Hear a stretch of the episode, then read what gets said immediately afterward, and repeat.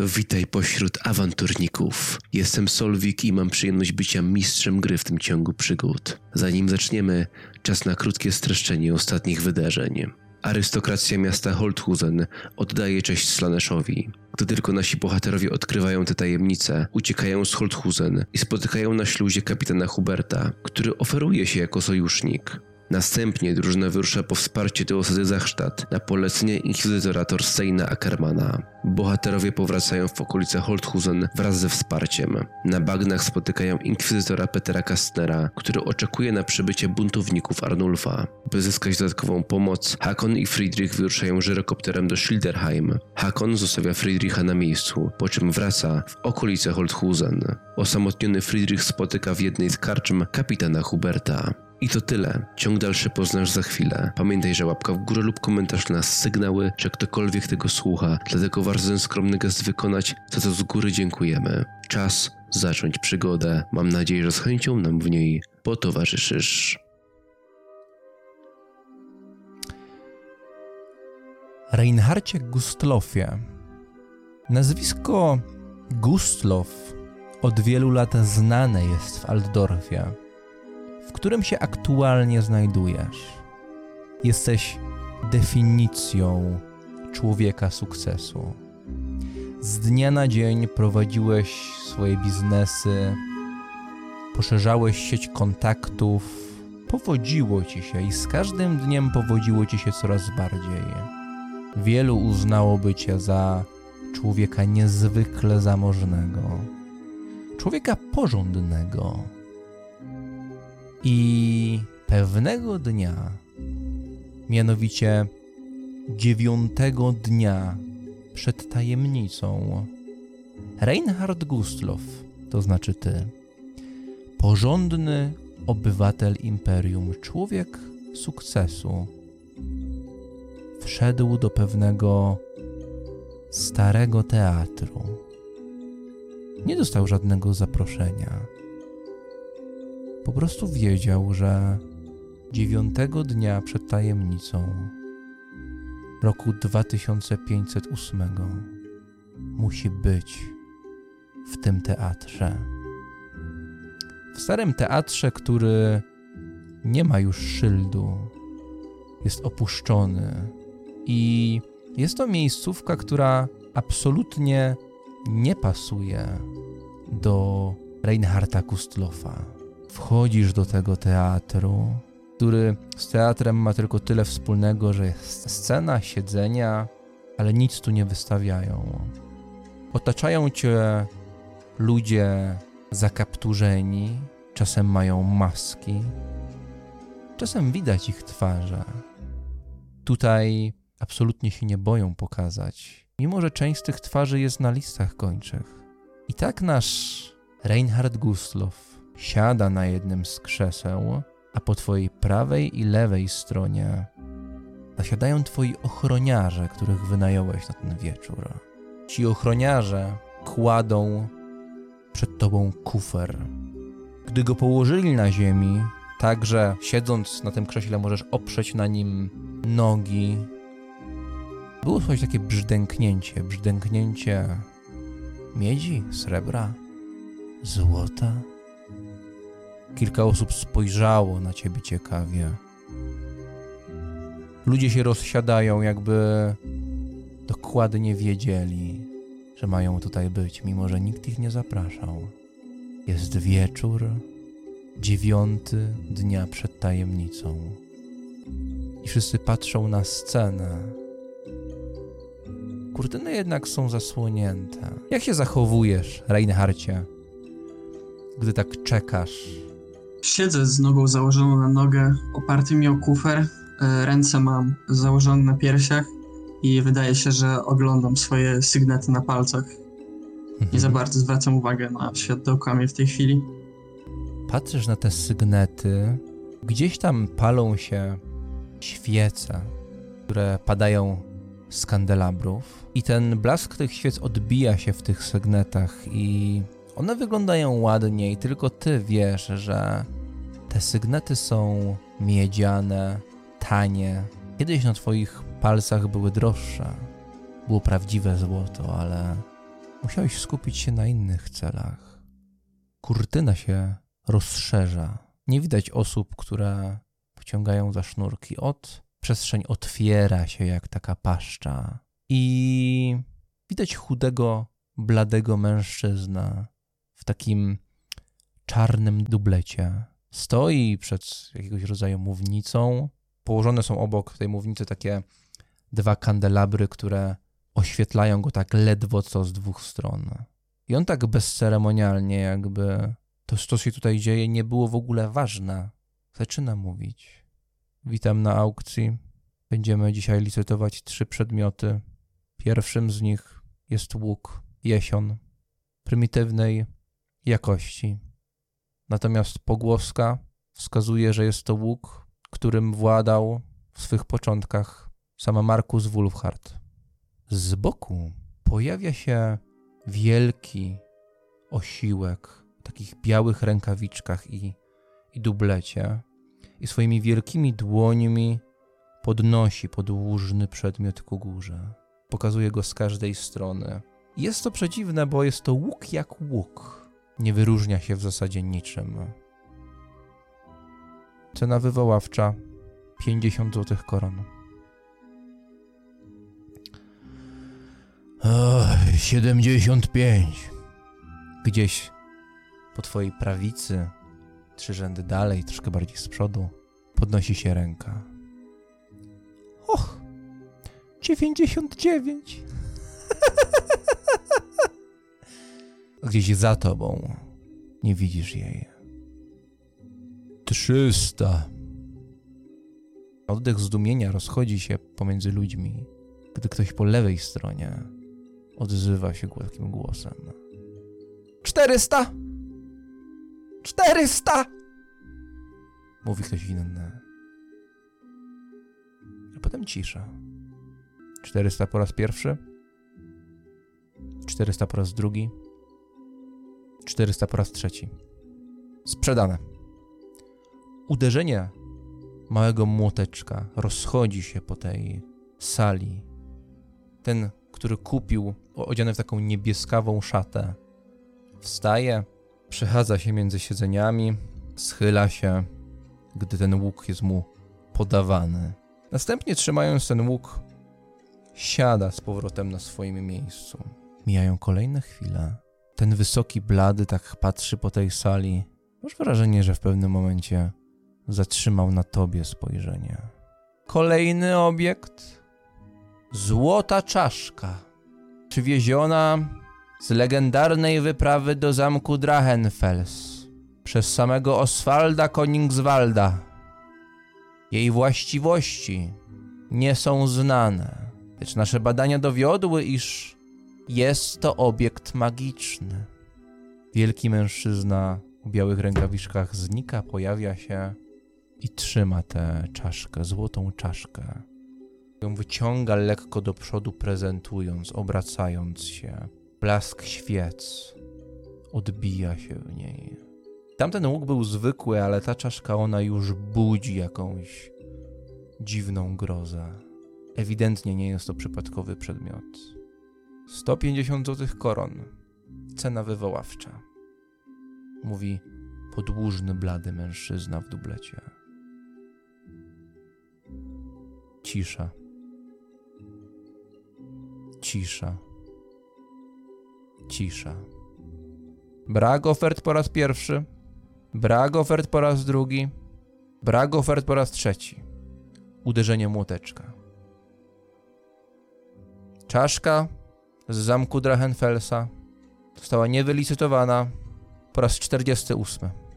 Mężczyzna zabiera czaszkę. Jest tak jakby napięcie, jakby wszyscy na coś czekali. Myślisz, że to teraz? Gdzieś z przodu szept. A potem blady, podłużny mężczyzna zaczyna mówić. Prototypowy model. Obiekt eksperymentów. Przedmiot nietypowy i nieobliczalny. Pierwszy kondensator magiczny Jodokusa Holtzmana, uznanego i szanowanego czarodzieja Kolegium Światła, wykradziony z jego własnej siedziby. Gdzieś z boku zjawia się mężczyzna rosły w dublecie. Jego białe rękawiczki zaciskają się na krysztale. Kryształ jest taki białawy, w którym rozchodzą się takie świetliste nitki. Jakby pulsowała w nich taka delikatna energia, jakby w środku może pływała jakaś taka gęsta ciecz. Ten kryształ trudno zdefiniować jego, jego bryłę. Jest geometryczna, ma około 10 ścian i wszyscy oniemieli, jakby zapominając na chwilę o aukcji. Patrują się w niego z zachwytem. Jak się zachowujesz, Reinhardzie, widząc to? Podobnie jak osoby towarzyszące mi na sali, również wpatruję się w kryształ. Przyglądam się światłu przechodzącego przez niego. Kondensator magiczny Jodokusa Holzmana. Cena wywoławcza 300 złotych koron. 350. Kilka osób popatrzyło w twoim kierunku. Mężczyzna z łukiem, ten rosły mężczyzna po lewej. 400? Głos za tobą przeszył powietrze.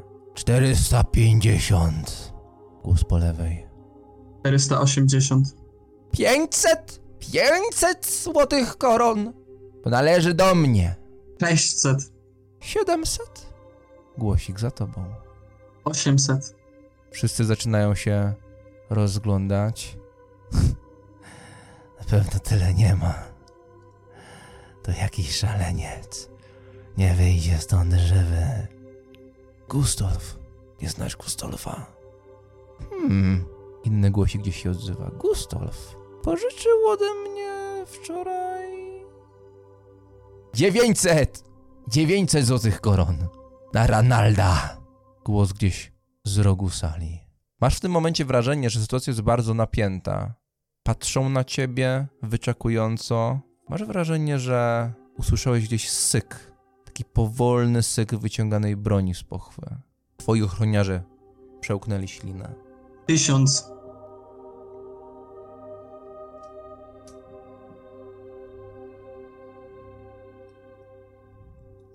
Dawaj dalej. Nie byłem przygotowany. Tysiąc po raz pierwszy. Tysiąc po raz drugi. Tysiąc po raz trzeci. Rozchodzi się stuknięcie młotka. Znowu przełknięcie śliny. Mężczyzna, ten krzepki, podchodzi do krawędzi sceny. Wyciąga ten kryształ przed siebie, a ty patrzysz na wypełnione rzędy wokół. Ludzi w maskach, pod kapturami, parszywych gęb, które patrzą na ciebie. Zdziwieni, zaskoczeni, czasem nawet z podziwem. Panie, bierzmy to gówno i spieprzajmy stąd, mówi twój ochroniarz po lewej. Staję z miejsca i patrząc prosto przed siebie, udaję się po kryształ. Mhm. Idziesz. Idziesz. Tak po prostu z nim wyjdzie. Nie ma tu miejsca na przemoc, mówi ten, który prowadził tę aukcję. Nawet o tym nie myślcie. Każdy kupujący, każdy uczestnik jest chroniony na terenie całego Aledorfu przez trzy dni od zakończenia aukcji. Znowu te nerwowe syki, tym razem nie mieczy, tym razem języków. Może to nawet nie były ludzkie języki, może nawet tutaj byli mutanci. Podchodzisz, wykonaj sobie test opanowania. Wyciągasz opanowane dłonie w kierunku tego kryształu. Trzymasz nerwy na wodzy, mimo że kilkadziesiąt osób patrzy na ciebie zazdrośnie i chciałoby, abyś nie żył i aby ten przedmiot był ich. Ale kondensator magiczny Jodokusa Holzmana trafia w twoje ręce. Chwilę później opuszczasz teatr. Są z tobą ochroniarze. Ochroniarze zostawiają cię jakiś czas później. Wędrujesz samotnie ulicami, rozglądając się, patrząc, czy ktokolwiek cię śledzi, ale nie, jest tutaj tylko biedota. Chwilę później słyszysz, jak szybko ktoś opuszcza ten teatr. Może biegnie za tobą, może cię szuka, ale Podjeżdża powóz, powóz, który wykopiłeś na tę okazję. Powóz zabiera cię. Wysiadasz w porcie, wchodzisz do statku i pół godziny później statek rusza. Nie udajesz się prosto do swojego rodzinnego domu. Zahaczasz o sąsiednie porty. Chcesz mieć pewność, że nigdy za tobą nie podąża. I jakiś czas później w końcu jesteś na odpowiednim statku i już wyruszasz tam, gdzie jest twój ojciec, tam, gdzie się urodziłeś i tam, gdzie wszystko się zaczęło dla ciebie. Wyruszasz do Schilderheima.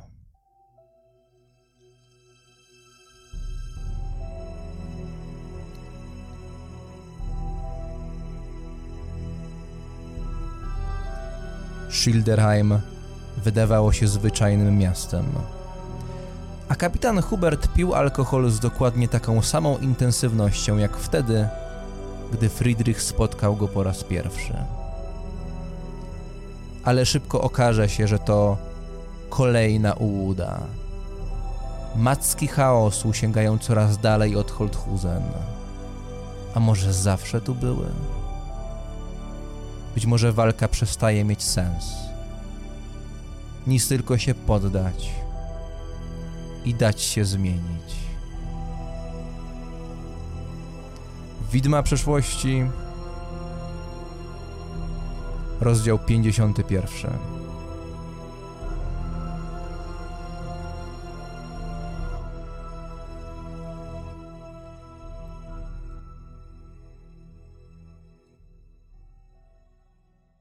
Friedrich? Kapitan Hubert patrzy na ciebie z niedowierzaniem. Patrzy w swój kufel, jakby było mu głupio, po czym, gdy go powiedziałeś zdrowie Odona, pociągnął łyka, położył kufel z powrotem. No ja pierdolę. Mówi, niedowierzając. Żyjecie. Rozglądam się i obserwuję reakcje innych osób, które są w tej karczmie. Czy jakoś zwracają w ogóle uwagę na to, że rozmawiamy, czy są zainteresowani tam swoimi kuflami? Mm, są bardziej zainteresowani sobą, no, aczkolwiek no na pewno są tutaj jacyś świadkowie. No ktoś na pewno nasłuchuje, ktoś może zerknął w waszą stronę. Hubert wygląda na zdziwionego. Żyjemy i doradzimy sobie coraz lepiej. Patrzę na jego reakcję, trochę czekając na przyzwolenie, czy mogę usiąść, czy w ogóle... No on Czy- rozejrzał się po wnętrzu pijanego kozła, po czym wskazuje ci swoją brodatą mordą krzesło naprzeciwko siebie. Mm, Rozglądam się raz jeszcze po tych ludziach, tak staram się po ich twarzach, po, po ich wyglądzie wywnioskować, czy, czy na pewno są jakimiś mm, zwykłymi tutaj pijaczynami, czy, czy jest się czego obawiać. No ale Mhm. idę i siadam, yy, siadam naprzeciwko. Mhm. No siadasz, on tak niedowierzająco, niedo- niedowierzająco cały czas na ciebie patrzy i po prostu przysuwa swój kufel w twoją stronę. I gdy tylko poczułeś ten zapach, no to jest mocna woda pita z kufla. Mimo, że po nim nic nie widać. Guntilde! Trunku dla towarzysza. Rzuca w głąb i szybko słychać kroki z tej sąsiedniej sali. Karczmarka jakby miała już przygotowany kolejny kufel dla Huberta. Stawia po prostu trunek przed tobą. No i widzisz ten taki przezroczysty napój w wielkim drewnianym kuflu. On nachyla się do ciebie. Jak widmo wyglądacie.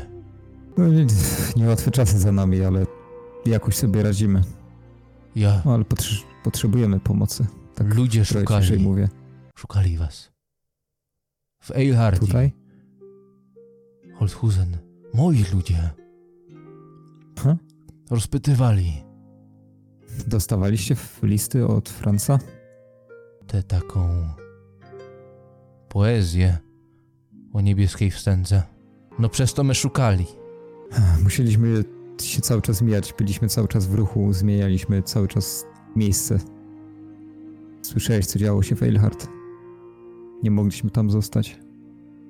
Nie po tym, co tam zrobiliśmy. Wy? Nie, nie mała nasza w tym zasługa. Co, Ale co, to akurat co dobra gadasz? informacja. Ale Rozglądam się i tak, żeby określić, czy na ile blisko ktoś nas siedzi i jeżeli stwierdzam, że jesteśmy w miarę tutaj bezpieczni, jeżeli chodzi o, o rozmowę. I tak Mm, przyciszam trochę głos, no. Wykonajcie sobie sporny test. Skradanie Reinharta i percepcja Friedricha. Percepcja. Ja mam plus 4. Mhm. Reinhard widzę A. plus 2. No, Friedrich, tak się rozglądasz i widzisz samotnie siedzącego człowieka o czarnych włosach, siedzącego gdzieś bokiem w zwykłym mieszczańskim stroju. I masz wrażenie, że jego ruchy są takie dosyć. że jest taki wyczulony. To nie jest pewność, że podsłuchuje, ale Mhm. ma ku temu sposobność. No to ściszam jeszcze bardziej głos. Zabiliśmy Dejona Haugwica, przywódcę tego parszywego kultu z Holthusen. Ja. Słyszałem o jego śmierci. To my. Dotarliśmy do Zachsztadu. Idzie z nami kilkunastu mężów, którzy już kiedyś walczyli z tym złem. I tym razem też mogą nam pomóc. I wy wszyscy, i Tomi, i, i Franz też tu są? Nie, tylko, tylko ja jestem.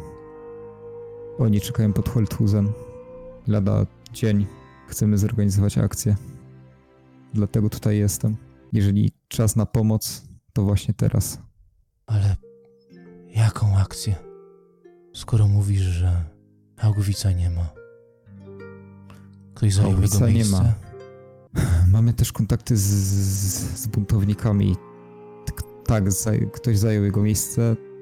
Niejaki Bloomberg, jeżeli dobrze pamiętam, ale on też nie żyje.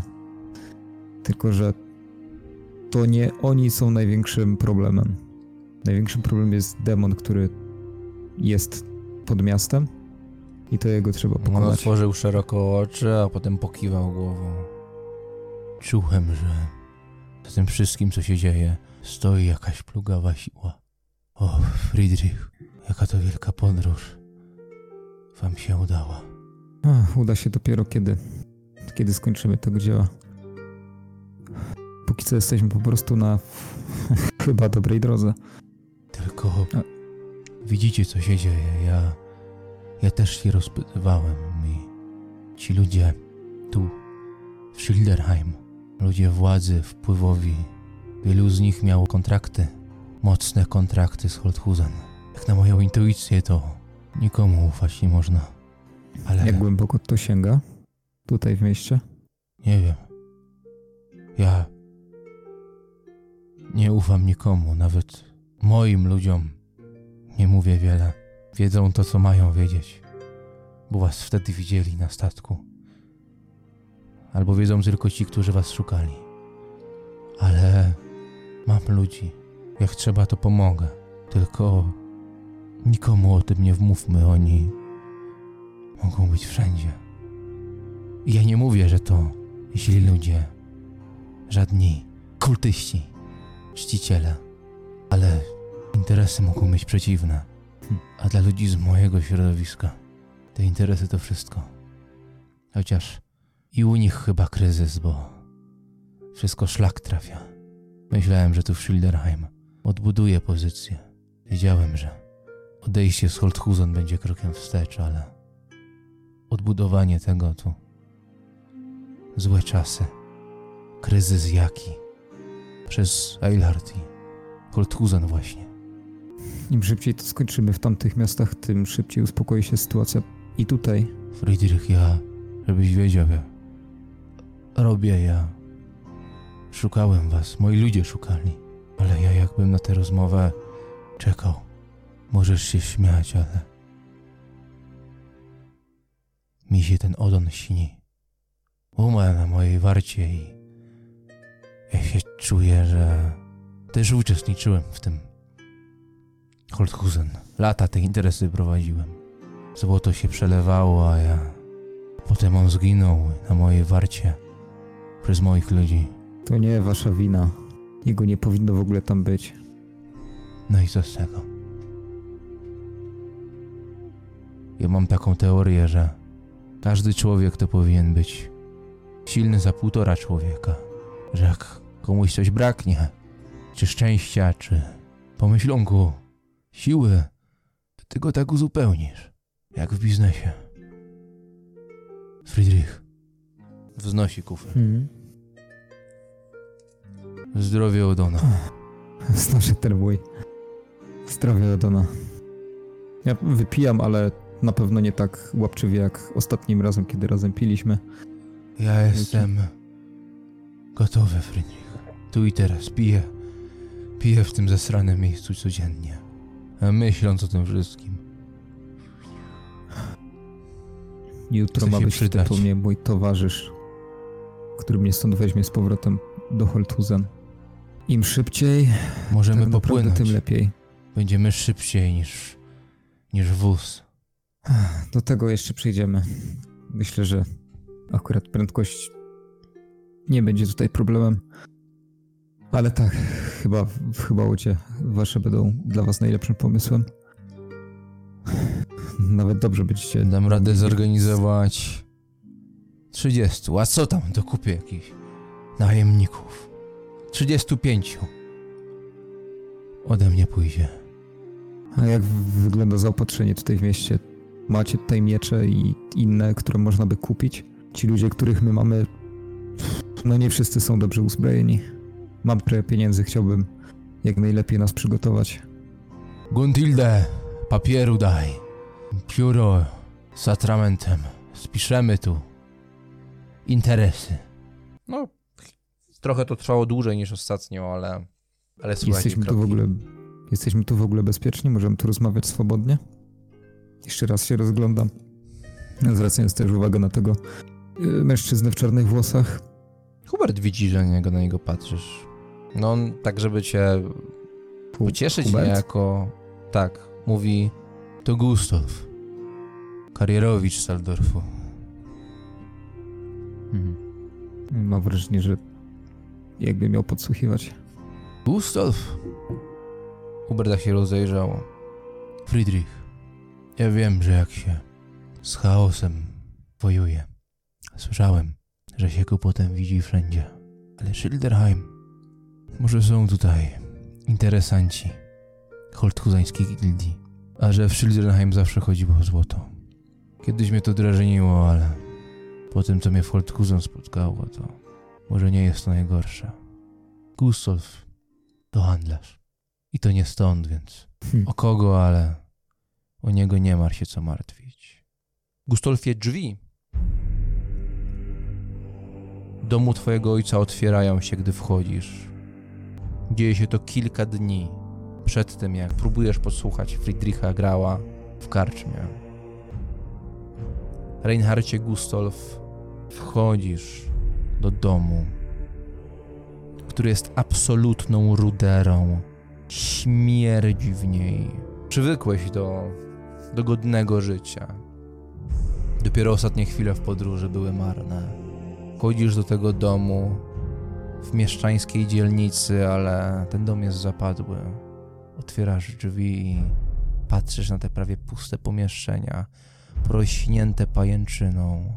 Gdzieś w tym kurzu, którego jest tutaj pełno, wyrysowane są jakieś symbole, jakby ktoś tak maniakalnie, co sobie przeszedł tymi korytarzami, narysował coś sobie. Najczęstszym symbolem, jaki się pojawia, to oko. To oko patrzy na ciebie z każdej strony.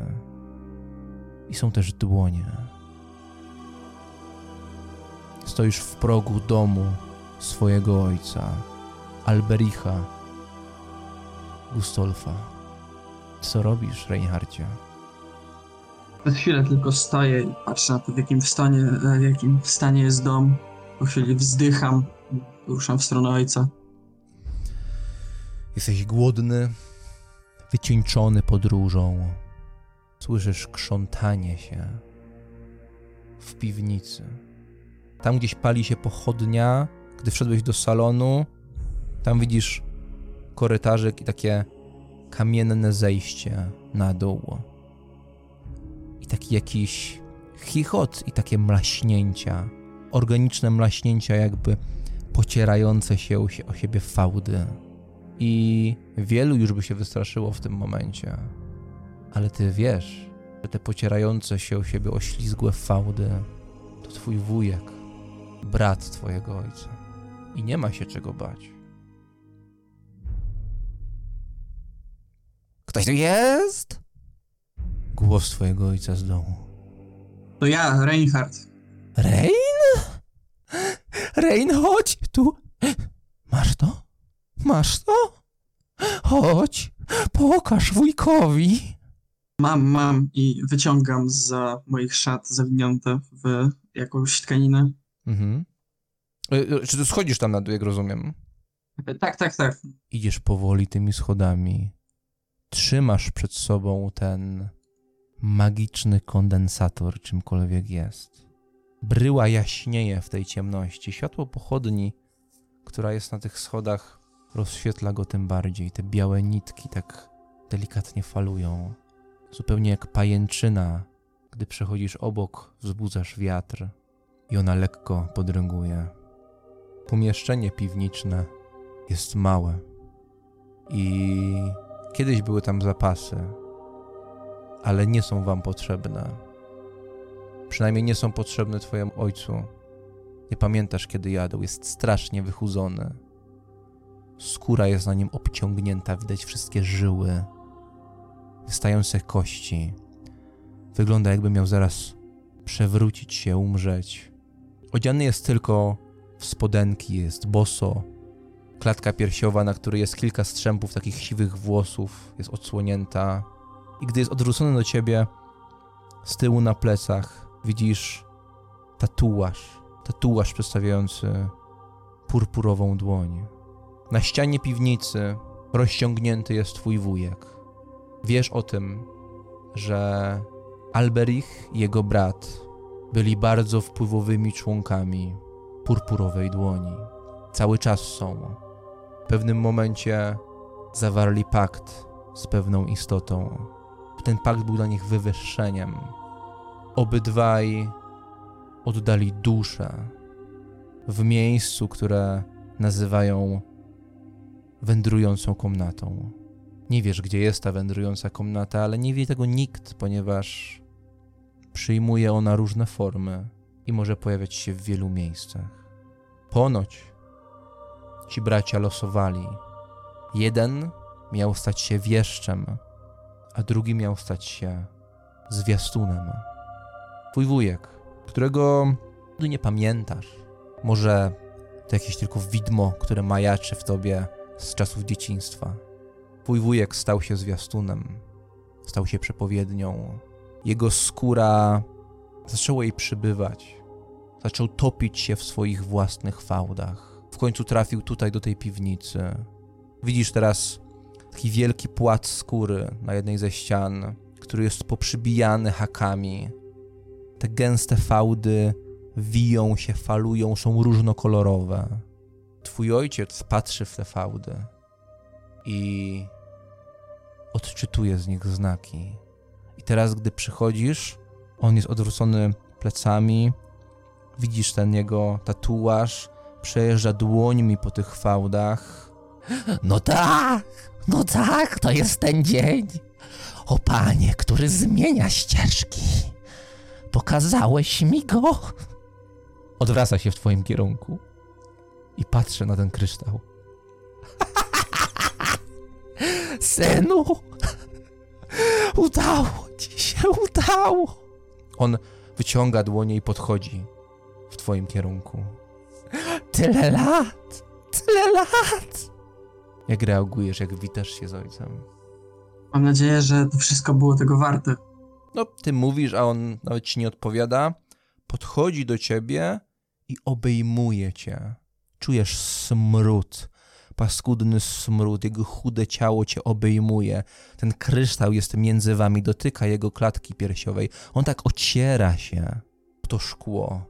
Po czym po takim krótkim geście oddala się od ciebie, patrzy na ten kryształ. Pytasz, czy było warte? Któż to wie? Jesteśmy tylko małym elementem pośród morza gwiazd. Małym punktem, który się świeci jak ten oto kamień A co z tego będzie?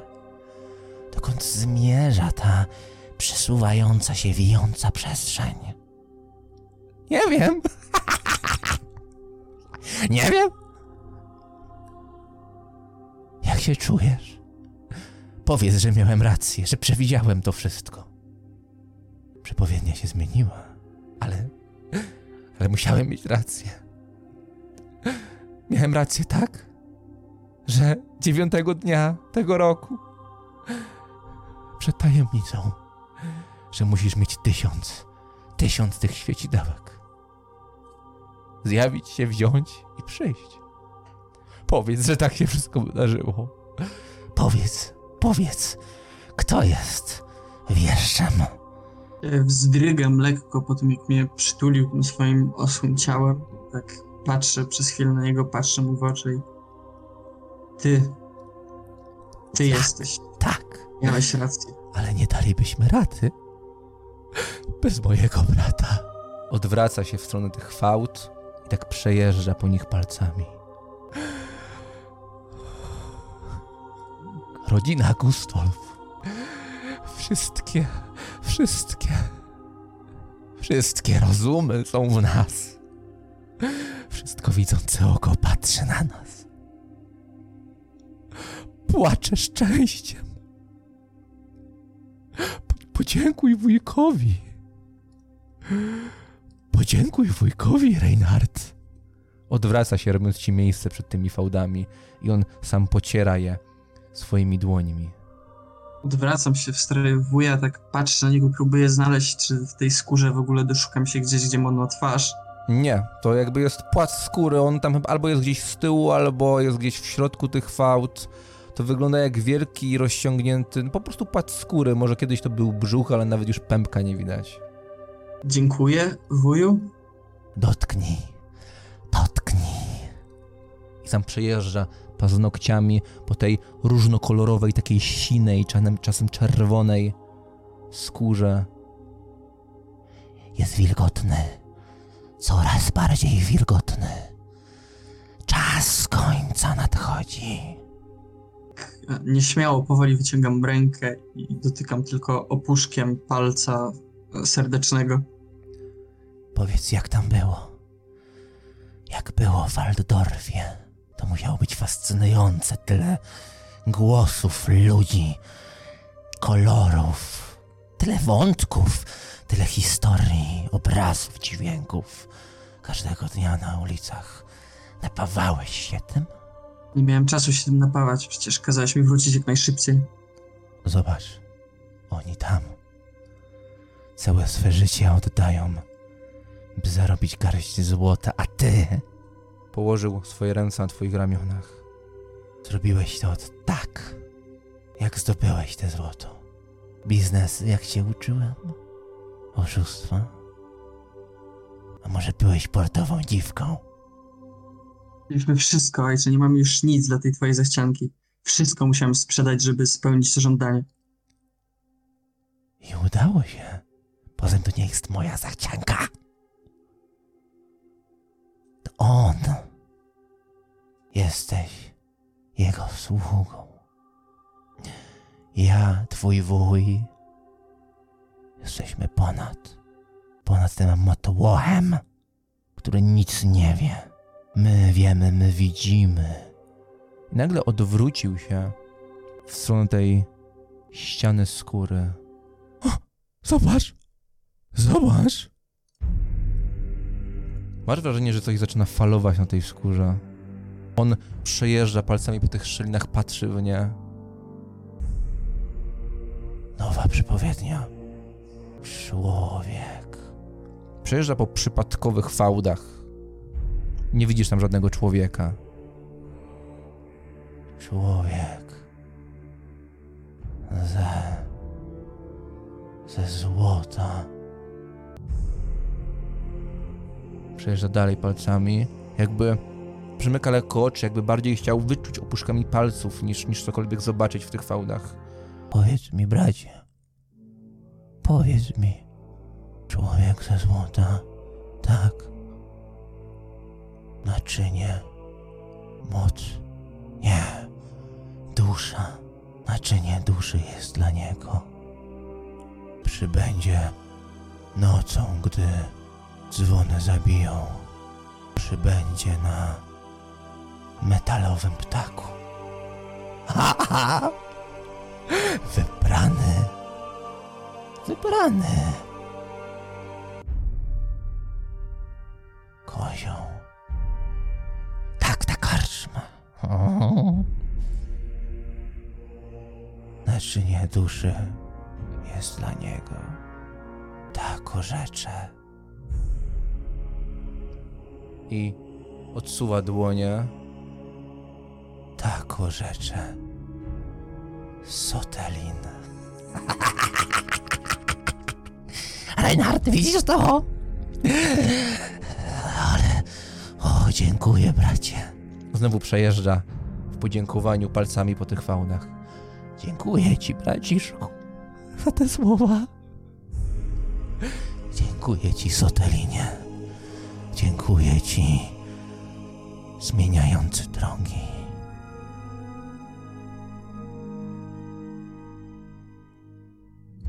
Odwraca się w twoim kierunku. Zostaw to, kreszczał. Pijany kozioł. Pójdziesz tam, gdy zabiją dzwony nocą. Ma złotą duszę i szare, smutne oczy. To twoja kolejna misja, Reinhard. Cieszysz się?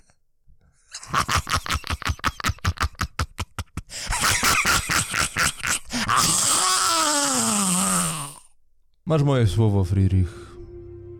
Gustolfowie to zwykli kupcy. Rein, jak tam interesy? Jesteśmy już kilka dni później. Reinhard, to kolejne zadanie, które spadło z góry od większej siły na twojego ojca. Kolejny element układanki, którego, której nie pojmujecie. Od kolejna misja.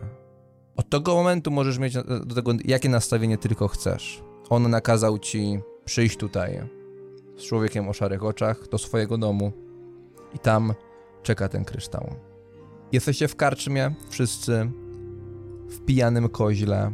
Od razu, gdy wszedł do tej karczmy, wiedziałeś, że to on, Rain. Widziałeś to po tym, jak próbował być niezauważony i wszedł tu akurat tuż po tym, jak w mieście zaczęły bić dzwony. Słyszałeś od jednego strażników, że widzieli, jak coś przelatuje ponad miastem. Twój ojciec, twój ojciec Rain jest obłąkany. Przynajmniej sprawia takie wrażenie. W tych fałdach nigdy ty nic nie widziałeś. Ale tak jak miał rację z licytacją i z kilkoma latami życia, które oddałeś dla tej misji, tak samo miał rację i teraz. To wszystko się wydarzyło. Co tam, Rain? Zawołał kapitan Hubert. Wielki jegomość o łysej głowie i brodzie gęstej czarnej zawołał w swoją stronę. Wie, że to jeden z kupców. Dosyć bogatych. Który głównie prowadził interesy w Holthusen i ostatnio wrócił do, do Schilderheim. I twój ojciec, póki jego dom nie zapadł się w ruinę absolutną, był dobrze prosperującym kupcem w Schilderheimie, więc bardzo możliwe, że się znają po prostu z twoim ojcem. Wracam powoli głowę z nad kufla, tak przyglądam się, kto dokładnie mi zawołał i... A no, bywało lepiej, powiem, bywało lepiej. Wyście w Waldorfie byli ostatnio, prawda? I no prawda, dopiero wróciłem. Co was przygnało? Gorzej wiść w interesach zaczęło? Wiesz jak to jest. Człowiek nie może kontrolować wszystkiego. Rzeczy się zmieniają. Nie zawsze na naszą korzyść. Oj, wiem o tym, wiem. Kilka dni żeście temu wrócili, to... Siądźcie może do nas. I na Patrzę głowę takim pytającym- i dosiadam do nich. Ja takim pytającym spojrzeniem na, na niego patrzę, na Huberta. Wrócił kilka dni temu. Mówiłeś, że potrzebujemy wszelkiej pomocy. Jeśli jesteś za niego pewien. Sam mówisz, że niewielu można ufać. Nie jest do końca tutejszy. Ostatnie lata... Przynajmniej chyba 5 lat to było, prawda? Spędziłeś w Waldorfie. Czy więcej? Pięć, chyba nawet sześć, powiem. Czy kto by to pamiętał? No, patrzę tak na ciebie. Bo kompletujemy zakupy. Może możesz nam z tym jakoś pomóc? Wskazał tak na ciebie Friedrich. Mm...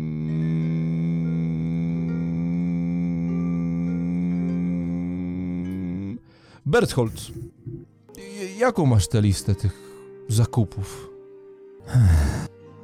Wysypali się ostatnio nam ochroniarze karawan. Straciliśmy trochę uzbrojenia, musimy je uzupełnić. O, w tych czasach to wiadome. Słyszeliście, co się w Weilhard i Holthusen dzieje? Szkoda mówić. Rein, może pomógłbyś nam z tym uzbrojeniem? Czym wy handlowaliście w tym Altdorfie? Wszystkim po trochu. Zbożem, bronią też się zdarzało. A Jesteście przy środkach, macie dostęp do jakichś... Po co wy tu w ogóle wróciliście? Koniec już tam, teraz tu? Jak to wygląda? Sprawy rodzinne mnie przygnały z powrotem na jakiś czas. Dawno waszego ojca nie widziałem. Kiedyś z nim i jego bratem kilku żeśmy interesów dobili. Kiedy to było? Reymar, tak mu było? Wujkowi? Tak, dokładnie. Pomożecie nam z tymi brońmi czy nie? I chciałbym, żeby to tak zostało między nami. Kolega jest z pewnej gildii o gorszej reputacji ostatnio. Ja wiem, że to dobry Mhm. chłop i pech miał. Chcielibyśmy, żebyś to zostało między nami. Nie ma żadnego problemu. Jedyna reputacja, która nas obchodzi, to osoby płacalnej. Tak to jest jak Wilhard handlujesz z krasnoludami. Wszyscy na ciebie patrzą. Spod byka. Nawet mi o tym nie mów. Też się na tym przejechaliśmy. Kapitan pokiwał głową, spojrzał na jednego, na drugiego. No, Co, To- mielibyście bronie? Jakieś? tylko chcielibyśmy zapłacić mniej.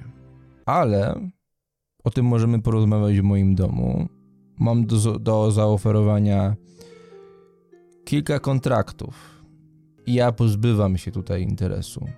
Mogę je udostępnić. Zlecenia. Zarobicie mniej teraz. Zarobicie więcej w przyszłości.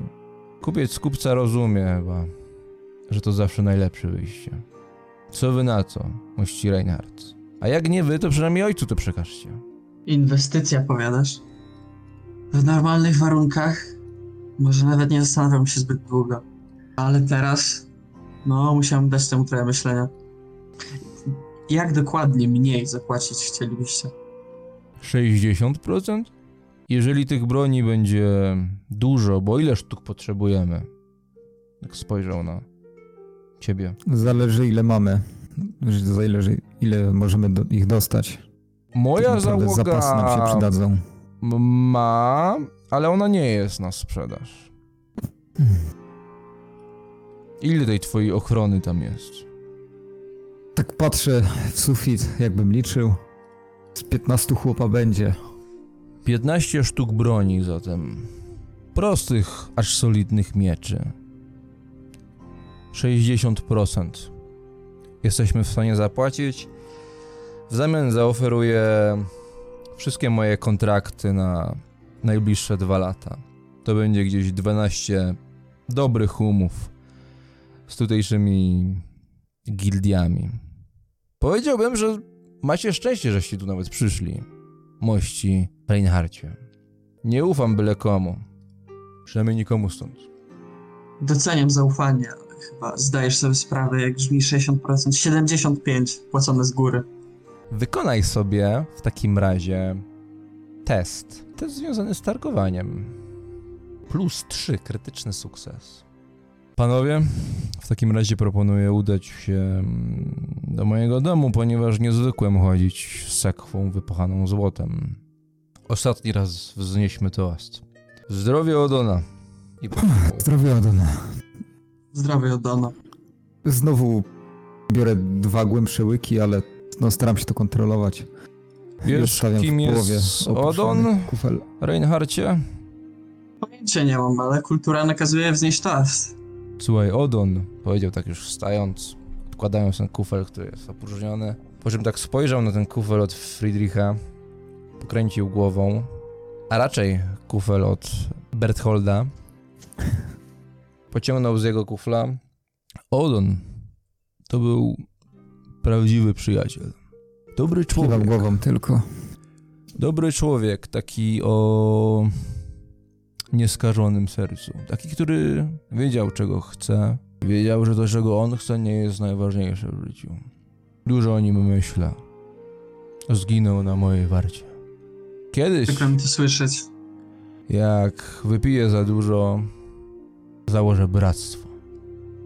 Bractwo na jego cześć. I to bractwo będzie robiło czyny dobre na jego cześć. Tak jak on był dobry. Zdrowie Odona. Widzicie, że tak autentycznie mu łza naszła do oka. No i wychylił kufel. Mm. Dobrze, chodźmy po zapłatę i Reinhardzie nie będziesz miał nic przeciwko, jeśli cię odbierzesz zapłatę i, i wyprosimy cię razem tutaj z B- B- B- Bertholdem. Yy, daleka podróż przed nami. Udalibyśmy się na spoczynek. Czynek przecież noc jeszcze młoda. Tak, ale przed nami troszkę zadań. Chodźmy, chodźmy. No, wstał. Odszedł od stolika. Zbieram się zaraz za Hubertem. Mhm. Udajesz się z nimi, Reinhardt? Tak, dopijam mój kufel i ruszam od razu za nimi. Mhm. Ruszasz za szerokim mężczyzną. Wszyscy w trójkę wychodzicie na ulicę Schilderheim. Otaczają was te kamienne budynki, idziecie tym brukiem, wlokąc się za dosyć sprawnie idącym Hubertem. On może nie idzie bardzo szybko, natomiast jest bardzo rosły, wielki i te kroki, które robi, no są olbrzymie. Uff, kiedyś te ulice były głośne o tej porze. Przyjdą jeszcze lepsze czasy. Nie ma co rozpaczać. Tylko Rein, taki szaleniec, że wrócił ze stolicy tutaj. O, szaleniec. Sprawy rodzinne w końcu, ja to rozumiem. Ja to rozumiem. Straciliście kiedyś kogoś? Matule choroba wzięła. Matula. Stracić matkę to jak... Jakby być takim owocem i się z drzewa oderwać.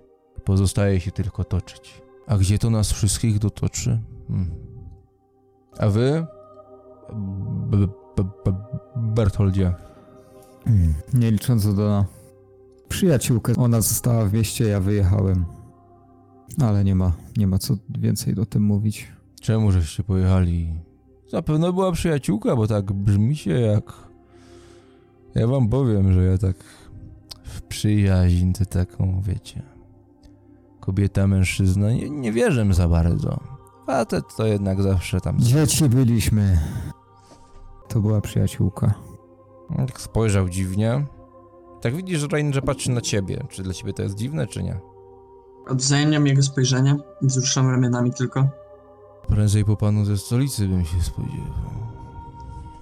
Idziecie dalej. Hubert nie powiedział już wiele. Coś tam czasem mruknął o Odonie. W końcu docieracie do domu i Rain, ten dom kapitana Huberta przypomina ci dom twojego ojca. Taki ten dom kiedyś był. Jest to wąski budynek centralnej części, bardzo blisko rynku. Gdzieś tam widać wieże, świątynie już stąd, które tak odcinają się na tle nieba. Nieba, które jest takie różowawe, jakby morszlip, który tak wystaje lekko za chmur, nie był taki zgniło-zielony jak zwykle, tylko tak wpadał w taki róż. I ten róż tak oświetla tę scenerię i ten wąski budynek, ale z takim ogródkiem przed posadzonymi drzewami, przystrzyżonymi krzewami, z ładnymi drzwiami, z rzeźbioną kołatką. Ewidentnie jest to bogate mieszczaństwo, a przynajmniej ktoś, kto chce się tak zaprezentować. Kapitan ciąga klucze, otwiera, wchodzi do środka. Idziecie? Ja tak wyrwam się z oglądania tego jego domostwa, posiadłości i wchodzę do środka. Również wchodzę. Tak w drodze, kiedy tutaj szliśmy, tak rozglądam się ogólnie po całej tej y, mieścinie, szukając jakichś takich większych, pustych przestrzeni płaskich, gdzie faktycznie Hakon mógłby... No niedaleko, tutaj jest rynek, więc no jak najbardziej jest tam płaska Mhm. przestrzeń. A na samym terenie tutaj mieszkania, y, czy te, no na terenie Huberta, Nie, to ten jego ogród to jest taki mały ogród Mhm. przed wejściem. Jakby tam ten dom jest sklejony z, z pozostałymi. no nic, zapamiętuję to wszystko i wchodzę do środka. No gdy wchodzicie, on już zapala świece, one, te, te świece rozświetlają to, to małe znaczy zgrabne pomieszczenie, zamyka za wami drzwi. Zaraz przyniosę. B- b- b- b- Bertholdzie, czy ty będziesz tutaj spał? Nie, nie, wrócę do siebie. Do Bertholda mówię. Gle, Rain y, bez przesady, ale aż tak dobrze się nie znamy. Tylko interesy. Bardzo zamyśliłem się. Więc jak, Z Bertholdzie? wielką chęcią skorzystam z tej oferty i dziękuję za nią bardzo. Dobrze, y, zaraz wrócę ze złotem. No i znika gdzieś w czeluści tego swojego domu. Gdzieś tam otwarły się drzwi, mignęły wam pchane głowy zwierząt na ścianach, po czym drzwi ze skrzypnięciem z powrotem się zamknęły. Jak zostajecie sami w tym przedsionku. Macie tutaj w mieście jakieś krasnoludy? Jakąś dzielnicę krasnoludów albo chociażby kowala krasnoludzkiego? Jakiś jest, ale nie polecam z nimi robić interesów. Tylko jeden, czy, czy jakaś większa rodzina? A może, tak jak mówiłem, cała dzielnica? Dzielnicą to nie nazwał, ale kilka domów, jakieś zakłady rzemieślnicze, w tym Kowal. Ja ogólnie częściej w Waldorfie byłem, więc nie wiem jak się porozwijali. Huh, to dobrze. A oprócz tych broni macie coś, co moglibyście nam zaoferować? To byście też- potrzebowali. Chociażby pancerze jakiekolwiek. Czy w tej chwili w magazynach, to nie wiem, ale pociągnąć za sznurki, kontakty, uruchomić stare. Coś można byłoby zorganizować. Z dnia na dzień, czy bardziej... Czy bardziej potrzebujecie na to więc, więcej czasu? Wiesz, to wszystko zależy od pieniędzy. Hmm. Gdy znajdą pieniądze, to mogą się znaleźć pancerze na z dnia na dzień. Zobaczymy. Wrócimy może jeszcze do tego tematu. Na razie domknijmy to, co już ustaliliśmy, ale zapamiętam tę ofertę. A to, że tak pozwolę się być wścibskim, wy się na jakąś wojnę szykujecie? Tak jak mówiłem, handlujemy Veilhard. Słyszałeś, co działo się w Veilhard ostatnimi dniami? Właśnie mi się o uszy obiło. Trochę naszych ludzi padło ofiarą tych zamieszek. Nasze magazyny, gdzie trzymaliśmy ich ekwipunek, tak samo. I weź ty teraz znajdź w tym całym chaosie w tym mieście. A, a karawany muszą jeździć i ktoś musi ich pilnować. Nie można zamknąć całego interesu z dnia na dzień. No, prawda, prawda. Straszne czasy przyszły, ale jakoś trzeba sobie radzić. Słyszycie kroki, ciężkie kroki, drzwi otwierają się. Hubert wtacza się do tego przedsionku, trzyma sakwę. 75% mówicie. Przyjmując złotą koronę za broń, standardowe rozliczenie, e, to jest... Mhm, 11 złotych koron, pasuje? 11, ja bym powiedział 12. O, niech wam będzie. 12 złotych koron, czyli 3 żeście upuścili. Też dobrze. Przyjdziecie z brońmi, dostaniecie wszystkie umowy. Przepiszemy je na was. Skorzystamy z mojego prawnika. Dobrze byłoby to załatwić jutro, zależy nam na czasie. A to my jeszcze wam mamy te bronie przynieść. Powiedz, gdzie będą, a przybędziemy. Moi ludzie przyjdą. Moi flisacy. W prostu poinformuj mnie. starym rynku. Na rynku, tak? W naszym magazynie przy starym rynku. Mm, przy starym rynku. No dobrze, przy magazynie. Niech będzie. Nie lubię tej okolicy, ale... Cóż nam pozostało? No, dziękujemy ci, Reinhardzie. No, liczymy na te bronie bardzo. A... Pocz... Poczekaj jeszcze, Reinhard. A te pancerze, gdybyśmy się na nie zdecydowali, ile, ile taki jeden by kosztował? Spokojnie, Hubert, O. mam trochę swoich pieniędzy. Jeden pancerz przy obecnych cenach to d- dwie złote korony by były. Mówię tu o czymś lekkim, co, co ochroni korpus. To sam korpus wtedy. 20 Tak. szlingów. Hmm. I tutaj nie ma mowy o opuszczeniu? Po znajomości mogę dać 8, ale musisz go samemu przyjść odebrać. W domu powinniśmy mieć jeden. Mówię tu o większych ilościach. A, myślałem, że chciałeś dla siebie jeden na szybko teraz. Nie. Najlepiej tyle, ile miecza. Czy jakakolwiek to broń będzie. To musiałem to zobaczyć, jak u nas w magazynach wygląda. W takim razie jutro, kiedy będziemy odbierać bronię, poinformujesz nas i najwyżej szybko dokonamy jeszcze tego jednego targu. To o której to jutro, Reinhardzie? I będzie w południe. Sprawny biznes, to lubię. W takim razie do jutra. Mm, No i tak podszedł do drzwi wejściowych i otwarł je lekko. Do jutra. I nie zniknij z tym złotem. Wiem, gdzie mieszkasz.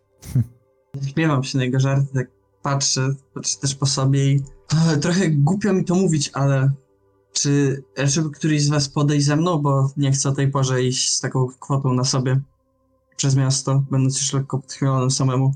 O, Pat- Patrzy na Huberta, tak, co mu tam w głowie się rodzi. to zrzucę losowo. Od 1 do 5 e, będzie chciał iść od 6 do 10, nie? Ja żem wypił najwięcej i umówmy się, głowę mam najmocniejszą, ale ja wiem, gdzie wy mieszkacie, Reinhardzie. Kawał drogi, nie chce mi się. Nie macie żadnego ochroniarza czy flisaka tu w pobliżu, który mógłby być wysłany? No, jutro ciężki dzień przede mną. Nie będę budził ludzi. No jak chcecie. Ja też dzień Hmm. wolny, nie spodziewałem się, że dzisiaj interesy będę robił, to nie przygotowany na to kompletnie. No też moje chłopaki nie mieszkają w tej dzielnicy. Aż takim dobrze nie płacę. Wyglądam tak za te drzwi. Hmm. Patrzę w niebo. Jest późna noc? Czy, tak, czy jest późna wieczór? noc, ten księżyc jest bardzo złowrogi, ale ulice są takie dosyć pustawe. Bardzo nawet pustawe. Hmm. Daleko do. mm, do świtu? No, Tak jeszcze tak, jeszcze tak. O, z 4 godziny. Kur- No ja nie znam tego miasta. Jak cię odprowadzę, to, to sam nie będę wiedział, jak wrócić. Taka, taka ciema, że nie zapamiętam przecież tej drogi. Najwyżej odłożę pieniądze i wrócę z tobą. Bez pieniędzy to już nie taki strach. To może po prostu zostaw pieniądze i wymienimy się jutro. Pieniądze za materiał. I nie będziesz musiał tego taczyć teraz w nocy. Mm, cokolwiek zrobisz, e, ja się tego nic nie boję i Reinhardzie, ty też nie powinieneś. Ja, drzwi mogą pobyć otwarte chwilkę. E, Bertholdzie, będę u góry drzemał, porozmawiamy rano. Cokolwiek zrobisz, klucze są w drzwiach, jak wrócisz, to zamknij po prostu. Jak, a jak nie idziesz nigdzie, to też zamknij. E, dobranoc, panowie, do jutra, Jasne, ciężki a- dzień przed nami. A No i gdzie Hubert będę prostu mógł się wy... Gdzie mogę się na noc w ułożyć? salonie. Rzekł, po prostu wchodząc, znajdę. znowu mignęły tamte e, te, te głowy.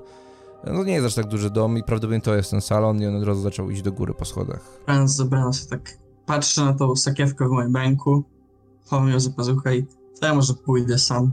Jak uważasz, no w takim razie widzimy się jutro południe. Dobranoc. Kiwam głową i I wychodzę.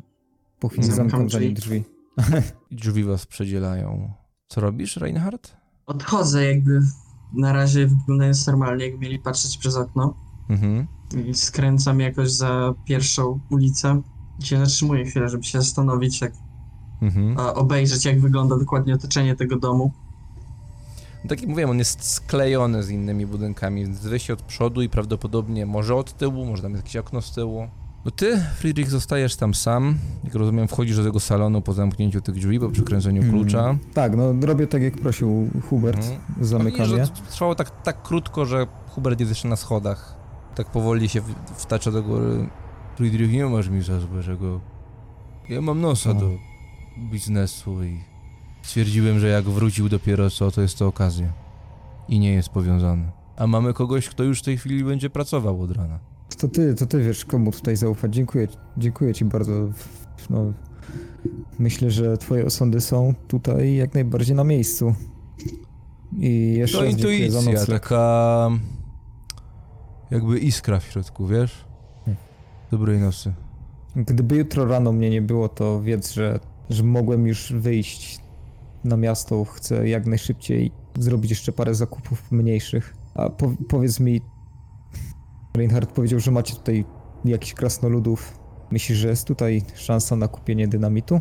Materiałów wybuchowych, czy jakkolwiek to tam nazwą? Widzę, że poważne macie, mamy plany. Myślę, że szansa jest. Nieduża. Ale z drugiej strony Schilder wiedzie na południe. Tam jest więcej kopalni. Przez to miasto przelewa się wiele. Dobra. Ale ten wasz trunek, którym się tutaj raczycie, chyba też w ostateczności by się nadał, co? Żeby rozniecić nieco ognia. Może i tak, ale alkohol ma dawać. Pogadamy, pogadamy rano. To nic, tutaj nic nie jest marnotrawstwem. Nie w tym celu. Ale tak, pogadamy rano. Dobranoc. Dobrej nocy i cieszę się, że żyjecie. Ja się cieszę, że jeszcze było dane nam się spotkać. Znamy się tyle co nic, ale... Ale tamtej nocy jakby nas coś połączyło. Przeznaczenie, ja myślę. Cokolwiek robimy, myślmy o nim. O Odonie. No I tak zapukał w ścianę i poszedł do góry, wlokąc się. Ja tak stoję, stoję w tym korytarzu, w którym stałem chwilę, i kiedy słyszę, że jego, jego hałasy już tam troszeczkę ucichły. Szukam tego salenu siłą rzeczy, no nie No wiem, jesteś gdzie on w jest. zasadzie, wychodząc z tego przedsionka, jesteś, te łby zwierząt patrzą na ciebie z każdej strony. W tym Mhm. półmroku jest to takie trochę dosyć niepokojące. Krzątam się jeszcze trochę po tym parterze. Szukam, może gdzieś tutaj mają coś, jakąś, no nie wiem, łaźnię. No nie wiem na ile to jest bogate miesz- mieszkanie, ale Mhm. coś, gdzie mógłbym się obmyć. Może jakieś wiadro z wodą, tak żeby faktycznie wykorzystać chociaż z tego jednego dnia mm, jakichkolwiek luksusów po tych wielu dniach Mhm. błąkania się po lasach. No przechadzasz się tam poszukując tego i owego. Reinhardt? Staję tam za budynkiem, tak wyglądam trochę, patrzę się, czy się światła nadal świecą tam w mieszkaniu Huberta. Rozpalałeś jakieś świece, Friedrich? W Ale- półmroku jesteś się w stanie poruszać tam. Trochę tego różowego światła sączy się przez okno. Mhm. To może, jeżeli znalazłem jakąś taką jedną, którą mogę wygodnie ze sobą nosić, to co najwyżej taką jedną właśnie sobie odpaliłem i, i chodzę z nią. Mhm. Gdzieś ci tam coś mignęło, Reinhardt, takie pojedyncze światełko, które się tam w oknie gdzieś przemieszcza. Mhm.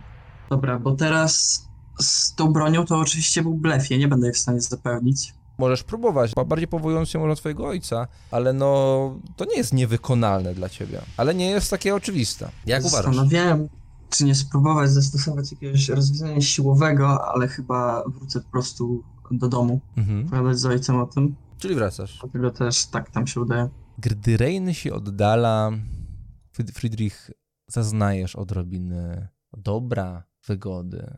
Znajdujesz pomieszczenie, które jest taką łaźnią. Jest balia z wodą.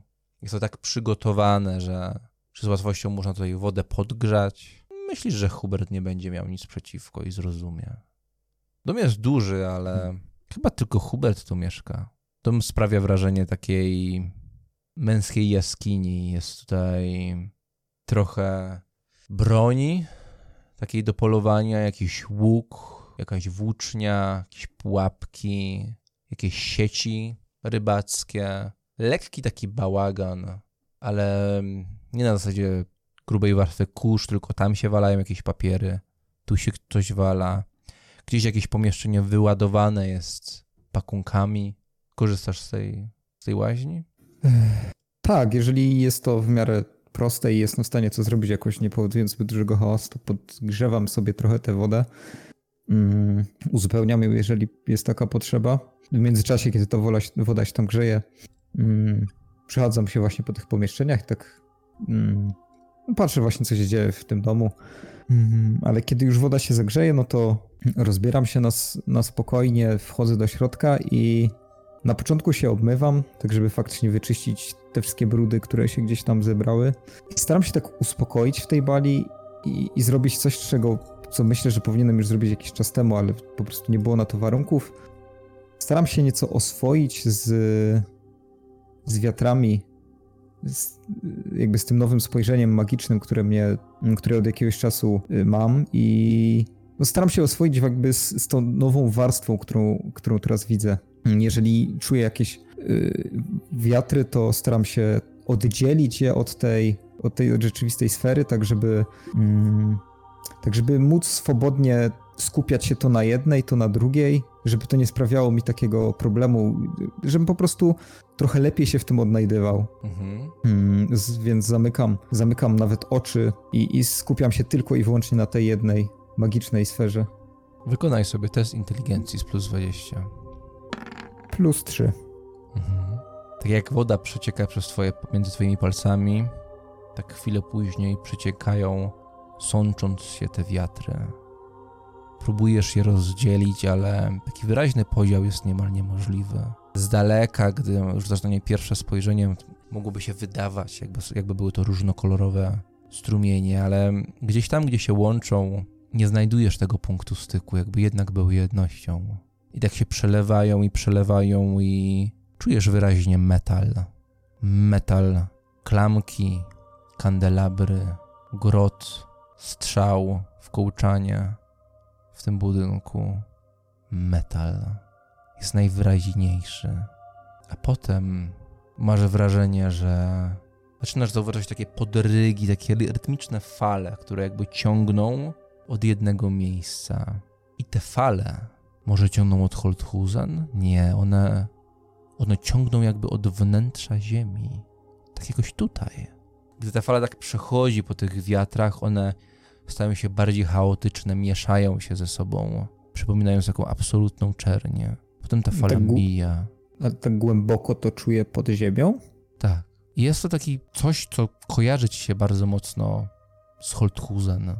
Czujesz podobne wibracje, które nadchodzą A stamtąd. A jak mocna jest ta fala?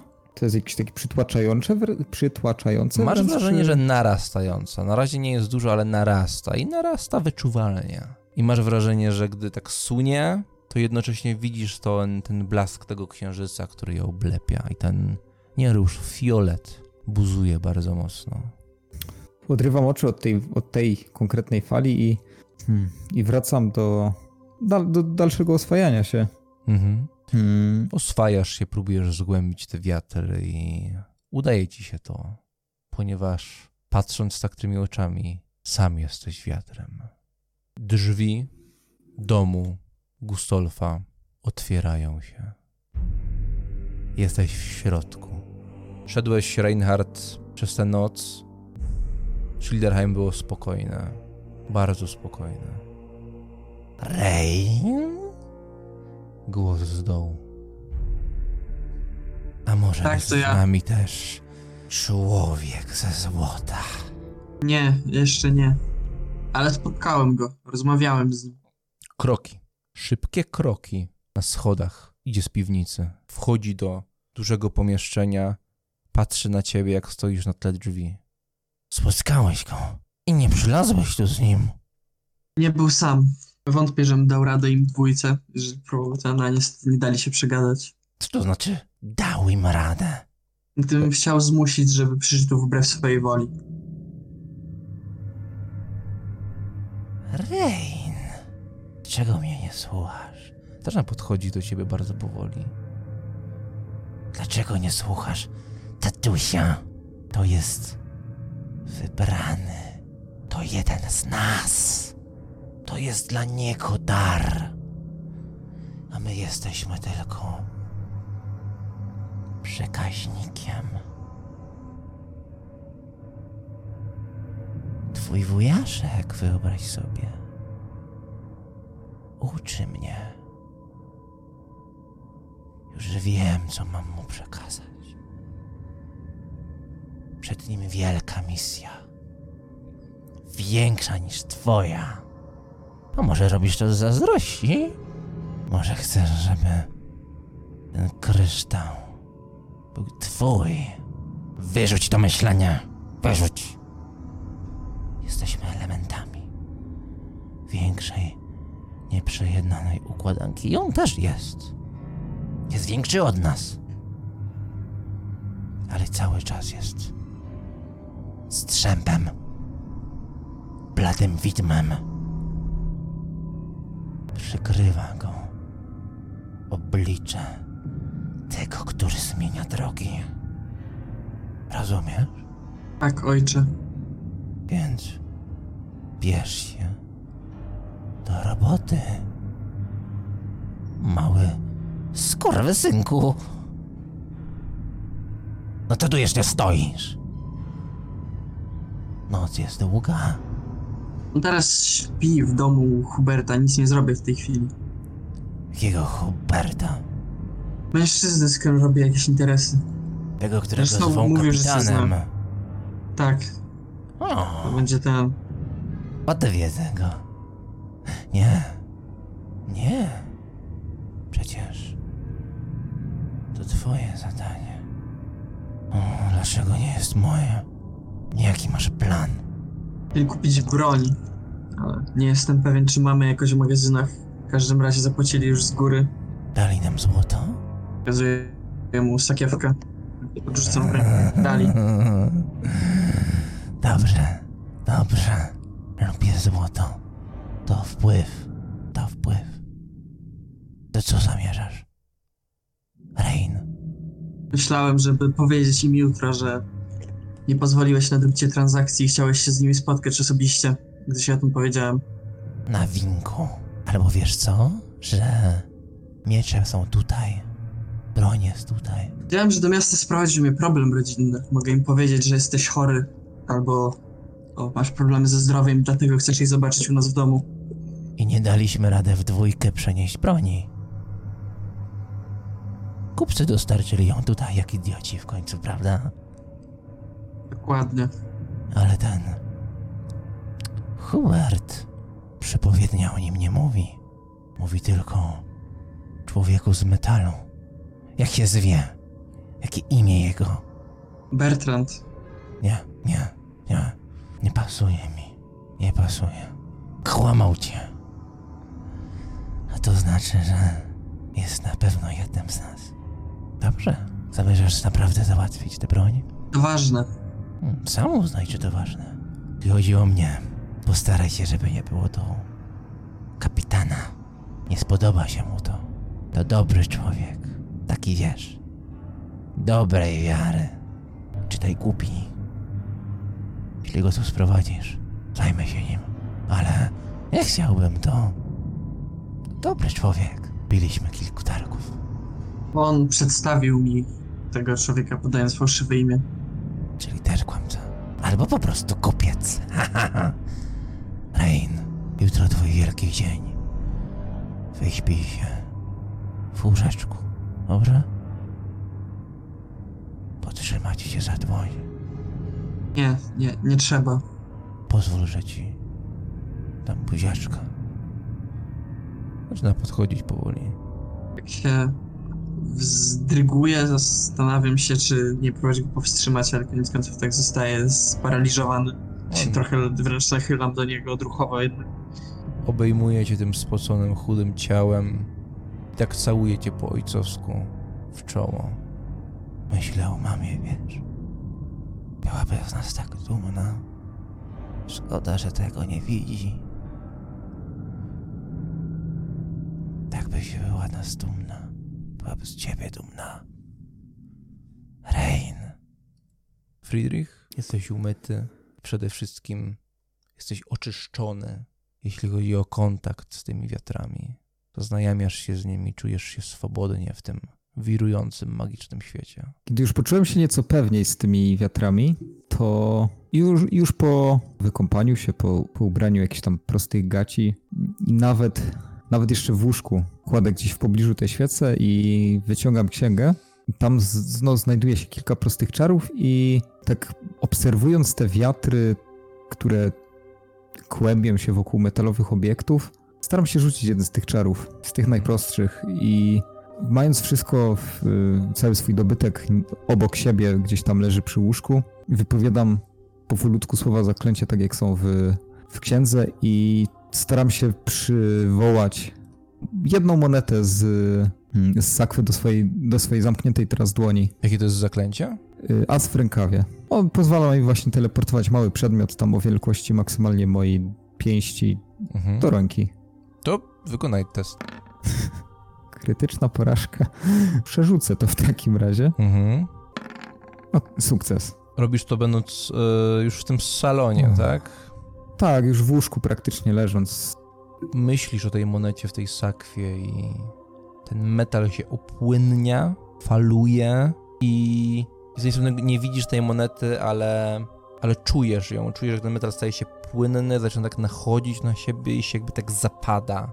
Po czym ten płynny metal pojawia się na twojej dłoni, tam gęstnieje, układając się w formę złotej korony. Z jednej strony imperialny krzyż na tej monecie patrzy na ciebie niewinnie. I moneta twarda opada na twoją dłonię. Patrzę przez chwilę z lekkim niedowierzaniem, ale bardzo szybko staram się już to wrażenie wyrzucić z głowy. No, nie mogę się tak dziwić cały czas temu wszystkiemu. Od, odkładam ją na jakiś tam stoliczek nocny obok. Mm, jeszcze chwilę czytam tę księgę, e, ale po chwili chowam ją do plecaka, gaszę świecę i, i udaję się na spoczynek.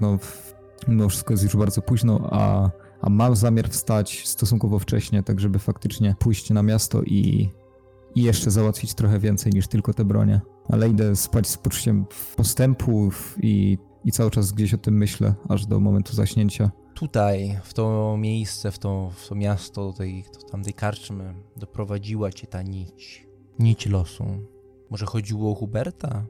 Może wcale o niego nie chodziło. Może właśnie chodziło o Reina, ale jeszcze o tym nie wiesz. Zasypiasz. Świat mora Boga snów zagarnia cię. I w końcu masz sojusznika. W końcu jest jakaś pomoc. Ale czy jest nadzieja?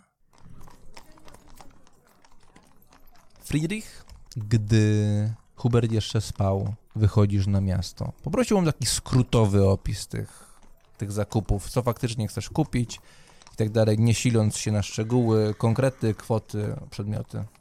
Proste, bardzo proste, żeby nie wydać na to za dużo pieniędzy, ale ciuchy dla Franca chcę kupić. Mhm. Biorąc pod uwagę, że on mi podał, w sensie Reinhardt podał mi 8 sztuk za jeden pancerz, to zostawiam sobie na pewno 5 złotych koron na to.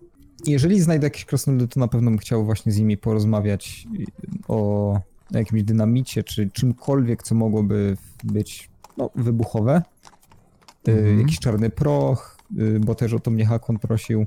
Bazowo 50% szans, że w ogóle jest to do kupienia. I do tego robisz test plotkowania i za każdy sukces dodajemy dychę, za każdy ujemny sukces e, odejmujemy dychę. Odejmujemy, dobra. Y, Tak, żeby to nie było dziwne, że się pytam o, y, o dynamit, no to gdzieś utrzymuję faktycznie te, te kwestie, że jestem, że pracuję w Eilhart i, i tam nawiązuję właśnie do tych zamieszek i, i mówię, że po prostu jakiś, jakiś tam nasz magazyn się zawalił i, mm, i chcemy w- się tego pozbyć w taki właśnie sposób, używając dynamitu. Dobra, Okej. rzucam na plotkowanie. Dam minus 10 e, naciągane imo. No krytyczny sukces. Take that. Plus, czyli 80% szans, że udaje ci się dorwać do dynamitu. Mhm. Mm, ty to rzucasz, tak? Tak, 78. A jaka cena w takim razie tego dynamitu jest? No, moim zdaniem 3 szylingi za laskę dynamitu. Trzy szylingi. Yy, Kurczę, To- to, będzie chyba droższy powinien być. No razy dwa zróbmy tę cenę, przepraszam. Tak wydaje mi się, że będzie sensowniej. Cenę tego dynamitu.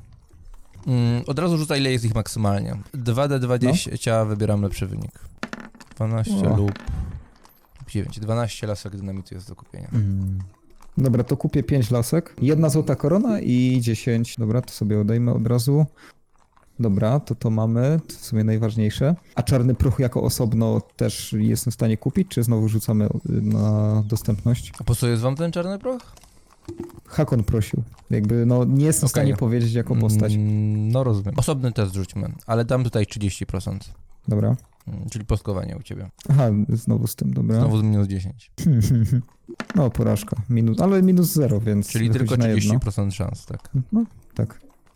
Nie było, to nie było. Dobra, no tak jak mówiłem, lina jakaś, 10 albo najlepiej 12, no 20 metrów, o, liny. Na pewno coś do rozpalania tych, tych lasek dynamitu, jakieś zapałki, ale takie dobrej jakości, że, żeby w miarę pewnym było, że się odpalą.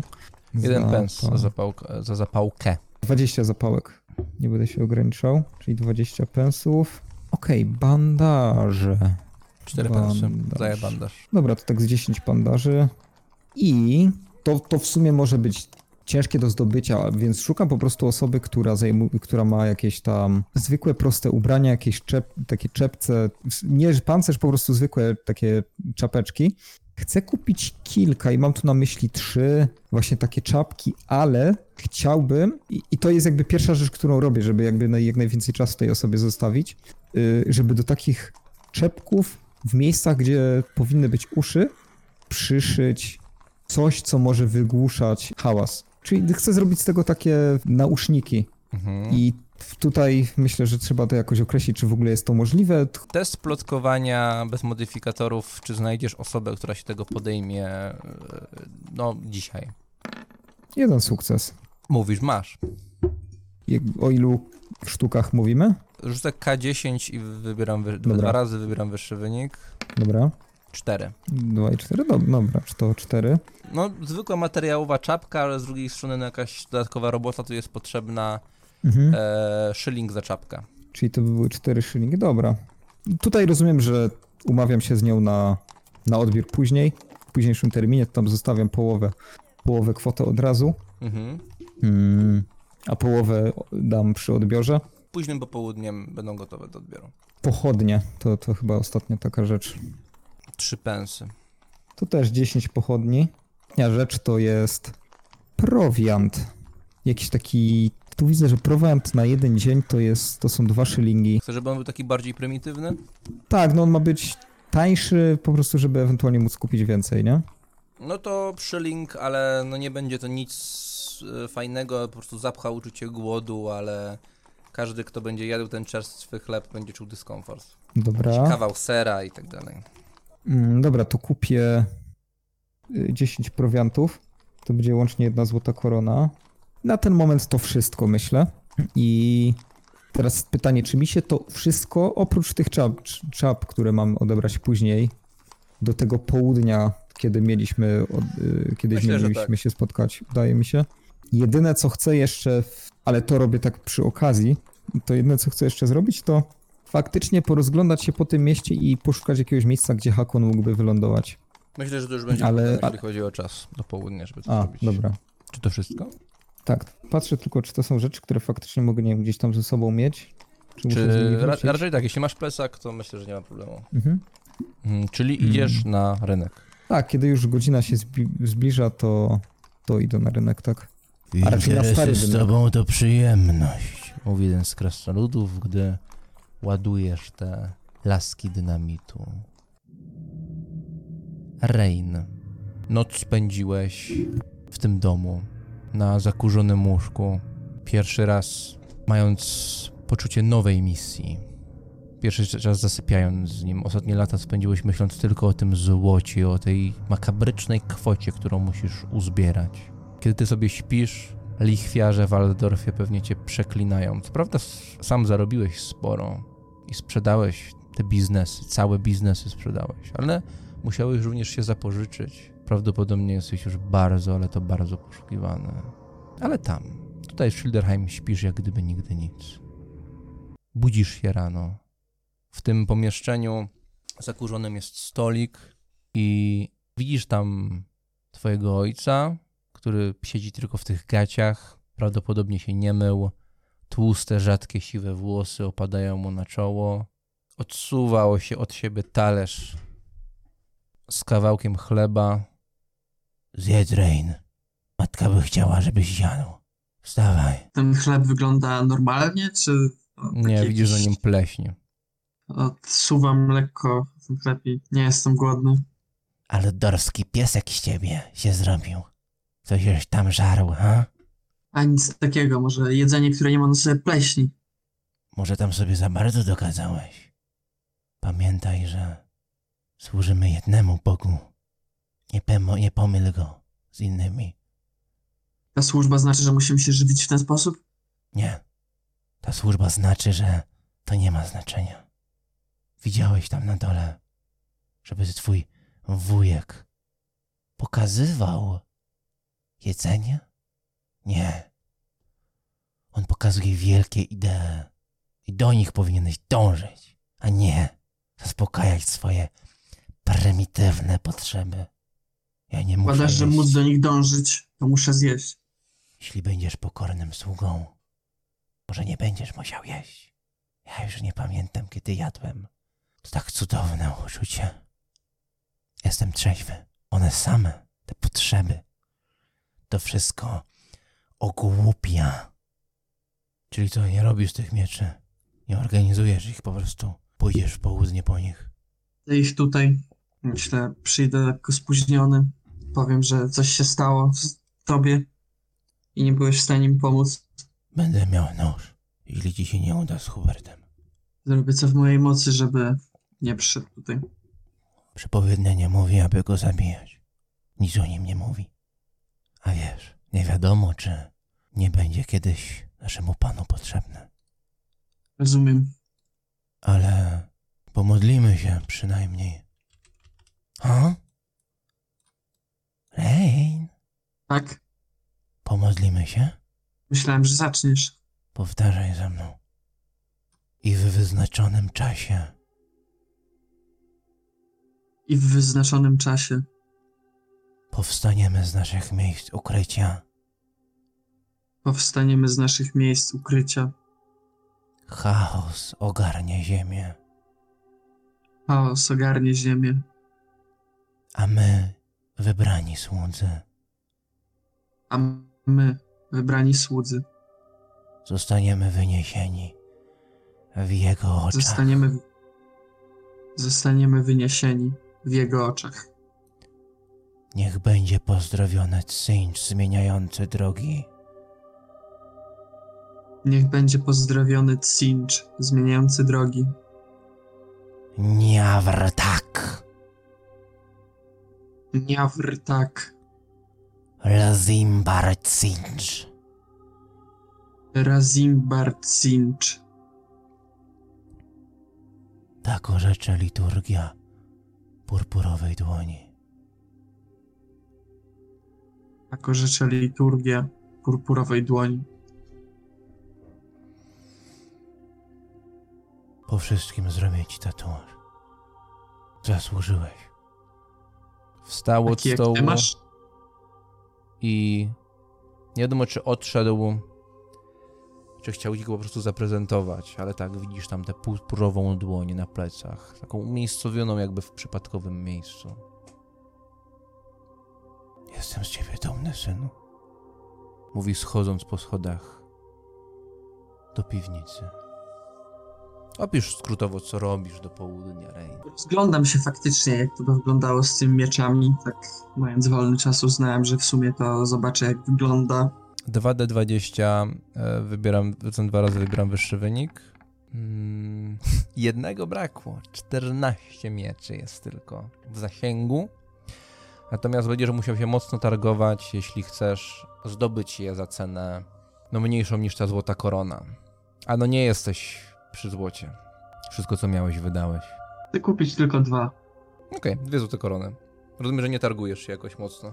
Czy targujesz? E, nie, no, nie bardziej niż normalnie. Czyli on zaczyna z To wykonaj niżej, sobie, wykonaj sobie test targowania. No, niestety, pełna cena.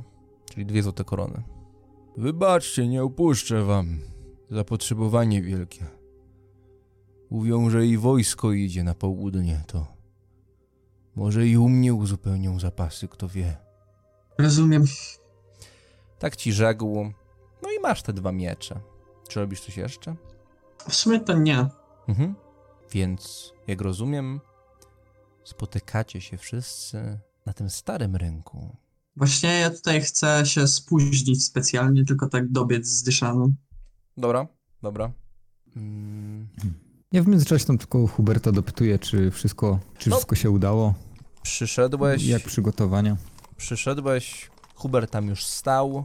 O, widzisz, że tak się drapie po swojej głowie, a ubrany jest w ten, w ten swój taki ciemnobordowy płaszcz. Rozgląda się, ma przy sobie pałkę, taką dosyć solidną. Frydrych, mówi do ciebie. Przychodzisz i no faktycznie no rynek jest stary, centrum miasta widocznie przeniosło się w inne rejony. Jest tutaj studnia. Ten bruk jest taki już zapadający się pod warstwą ziemi, błota. Domy tutejszej, tutejszych mieszczań są, są takie trochę, troszkę bardziej zubożałe. E, Jest tutaj niewiele osób, kilka straganów, ewidentnie jakieś takie nie, nieco biedniejsze sfery tego miasta. Dziwne miałem sny w nocy. Jakżem rano wstał, to żebym myślał, że i wyście byli snem, a tu proszę. Wszystko się zdarzyło. I plecak pełny widzę. To, co chciałem, udało się kupić. Nawet zostało mi jeszcze trochę pieniędzy, może, może dokupię, dokupimy parę pancerzy. Też ludziom się przydadzą. No, moi ludzie przygotują już statek do odpłynięcia. Załoga jest zebrana. W zasadzie możemy wypłynąć i dzisiaj. Tylko, czy wpływanie do portu jest dobrym pomysłem? Nie miałem czasu porozmawiać dokładnie, jak wygląda sytuacja w środku miasta, więc może lepiej nie. Chyba lepiej będzie się spotkać gdzieś przed miastem. Tam porozmawiamy i Chodzi mi po głowie, że może faktycznie dobrze by było, żebyście wpłynęli do portu. Zawsze to będzie atak z drugiej strony. My będziemy Mamy atakować wyjść z po prostu zamurów. atakować? To ustalimy. W- To gdzie się spotkamy? Myślę, że możemy spotkać się na śluzie. Tam, gdzie ostatnio. Sentymentalnie. Podoba mi się. Najwygodniej. No dobrze, a N- Nie chcę, żebyś... gdzie ten później- młody Gustolf? A, Rozglądam się.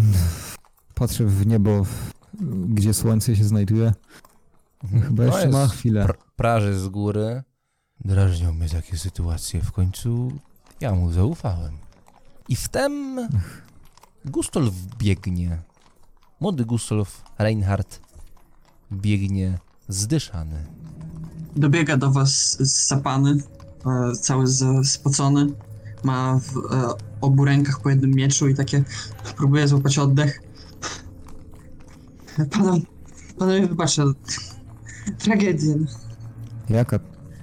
Patrzę Ojciec. na Huberta. Ojciec za nie mógł. Mieliśmy miecze przywieźć, bo kupcy dostarczyli je do nas zamiast do magazynu. Potrzebujecie Później pomocy? No, no, sam dałem radę dwa wziąć, żeby pokazać, że mam.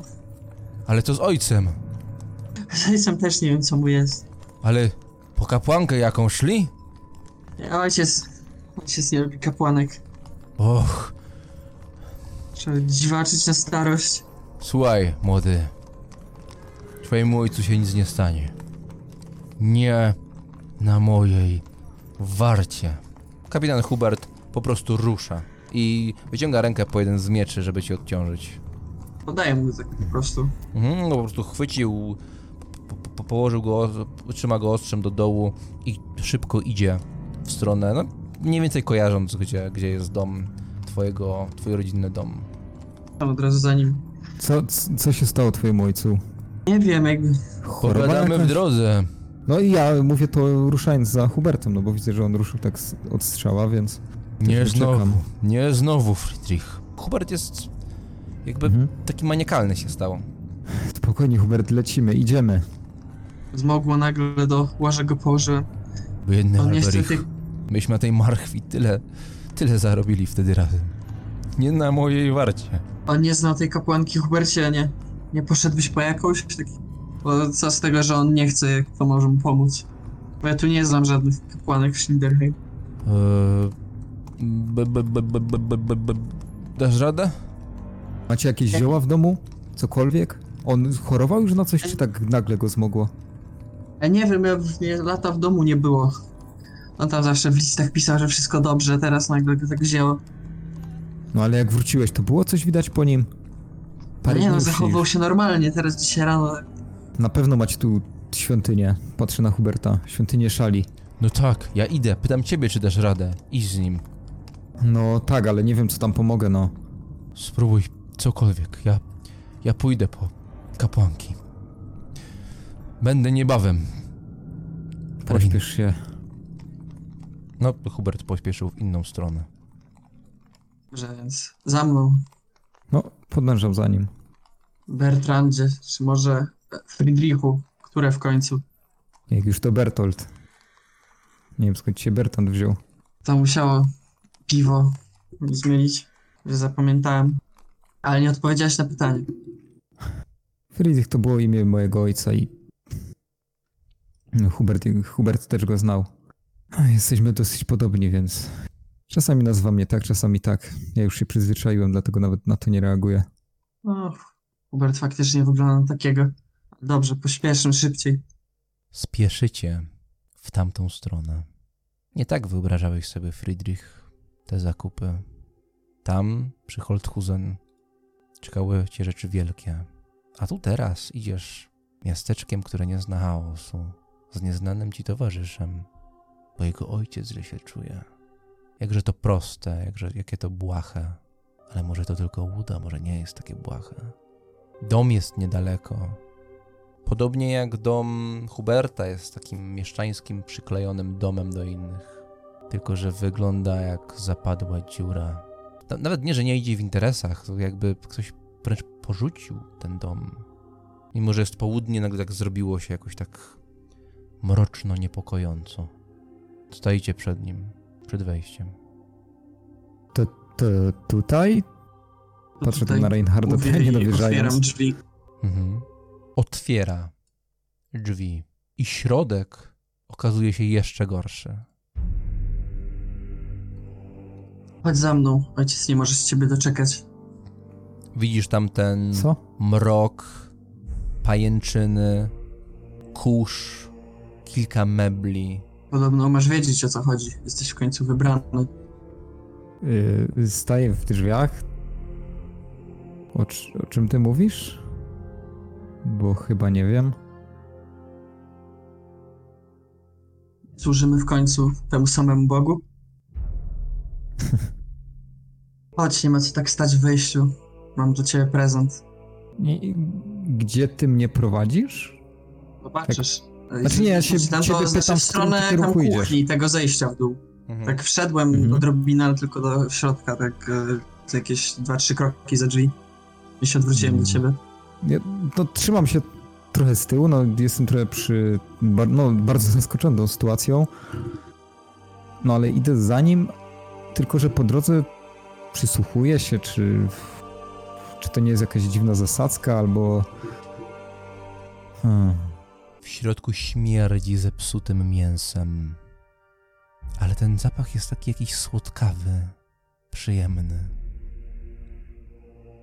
Drzwi ze skrzypieniem zamykają się za tobą. Idziecie w tym półmroku, kurz wzbija się w powietrze, idziesz za Reinhardem. A ten kurz, który się wzbija z tych desek, gdy po nich kroczycie, unosi się wokół niczym gwiazdy. Jesteście w tym głównym pomieszczeniu. Widzisz stolik, talerz i tam kawałek spleśniałego chleba, nieruszonego. Ich z boku prowadzą schody, kamienne schody do piwnicy i stamtąd dociera ten zapach. I słychać takie mlaskanie, taki chlupot, takie ocierające się o siebie mokre fałdy. Stoję w miejscu... O jakim ty Bogu mówisz? Rein? Słychać głos z dołu. No ja się zatrzymałem tak jeszcze, no nie wiem czy już zeszliśmy na sam dół, ale słysząc te dziwne dźwięki, które no trochę mi dają wątpliwości. Tak, ojcze, to ja. Jest z nam, ze mną gość. Wybrany? Niech tu zejdzie. Niech spotka mojego brata. Czekamy na niego. Ja wieszcz i on zwiastun. Chodź, wybrany. Chodź. Chwyć purpurową dłoń. Rozumiem, że z miejsca, w którym się zatrzymałem, nie widzę ich. Nie, nie, te Słyszę tak tylko schodzą głosy. w dół, potem zakręcają o 90 stopni. Prowadzą jakiś po prostu Ja robię ci miejsce, żebyś mógł przejść przede mnie. Pokazuję dłonią w stronę. Ja myślę, że ty wiesz, jakiemu Bogu. To ma paść z twoich ust. Zinczowi. Co? Wy mnie chcecie w coś wrobić? Y, Schodzę Odzywam tak się już powolutku. słowem, tylko stoję nieruchomo i pokazuję, patrząc na niego. Y, idę tych parę kroków do przodu, ale kiedy już mam się do niego jakoś zbliżyć, tam na, nie wiem, 3-4 metry, to wejść do środka muszę najpierw to zobaczyć. I wchodzisz tak, żeby już widzieć, co tam jest w tej piwnicy, tak? Hmm, Chcę zobaczyć tę osobę, która do mnie mówiła tam z, Mhm. z głębi. Zaglądasz Ale- tam do środka i widzisz to pomieszczonko. Chudy mężczyzna w samych gadkach, straszliwie wychudzony, strzępy siwych włosów, taki szybki, nerwowy. Obraca się w twoją stronę, ale zanim się obrócił, widziałeś jeszcze przez moment tatuaż, purpurową dłoń na jego plecach, jak taka łatka. A za Czy ten tatuaż cokolwiek mówi? Nie. A za nim jest skóra, rozciągnięte fałdy na ścianie. Olbrzymie fałdy, grube, wijące się, pełne takich szczelin, zsiniałe, czerwone, momentami wpadające w zieleń, żółć, niebieskawe żyły i przedmiot. Jest tam przedmiot, taki błyszczący, lekko kryształowy, magiczny. Czy to jest to, co ja wyczuwałem z podziemi y, zeszłego dnia, czy raczej nocy? Zdałeś tam ten test dobrze, więc nie, to nie jest to. O, wybrany. Rzeczę i tak patrzy na te fałdy skóry, potem patrzy na ciebie. Czekaliśmy. Wykonaj test opanowania z plus 20. Nieudany oznacza punkt zepsucia. Plus 9. Mhm. Jestem Alberich. A to mój brat Reimar. Wujaszek tego, który cię tu przyprowadził. Kim wy jesteście i komu wy służycie? Nie jesteśmy ważni, ale ty jesteś ważny. Opowiedz nam o sobie. Odpowiedzcie na moje pytanie.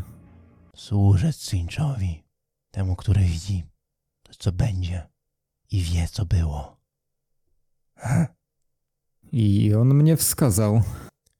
Jestem członkiem purpurowej dłoni, sieci agentów rozsianych w całym imperium, wykonujących zadania, czasem głupie, czasem bezsensowne, nielogiczne, czasem sprzeczne z działaniami innych agentów.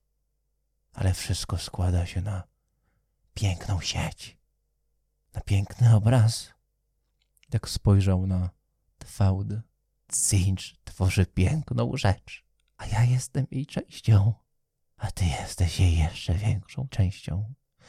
Podziwiam cię i zazdroszczę. Jakie twoje imię? Dlaczego niby jestem wybrańcem? Czym ja się różnię od kogokolwiek z was? Niczym. Ale my też jesteśmy wybrani. Reinhard poświęcił całe życie, aby zdobyć ten przedmiot. I tak spojrzał na ten kryształ pulsujący tymi takimi białymi nićmi. Całe swe życie. Mój brat oddał się, by być mapą przyszłości. A ja, a ja czytam jej znaki.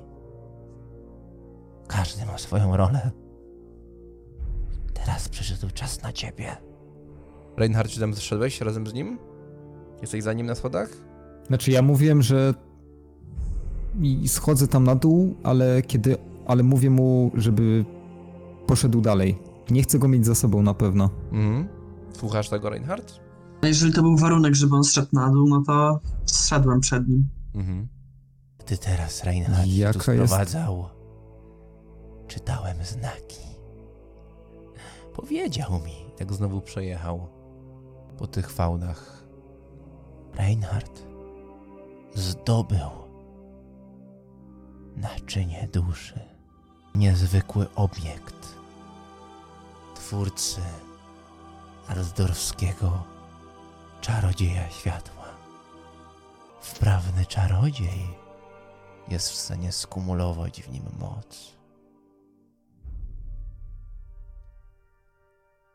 Dlatego nauczę cię, jak to zrobić.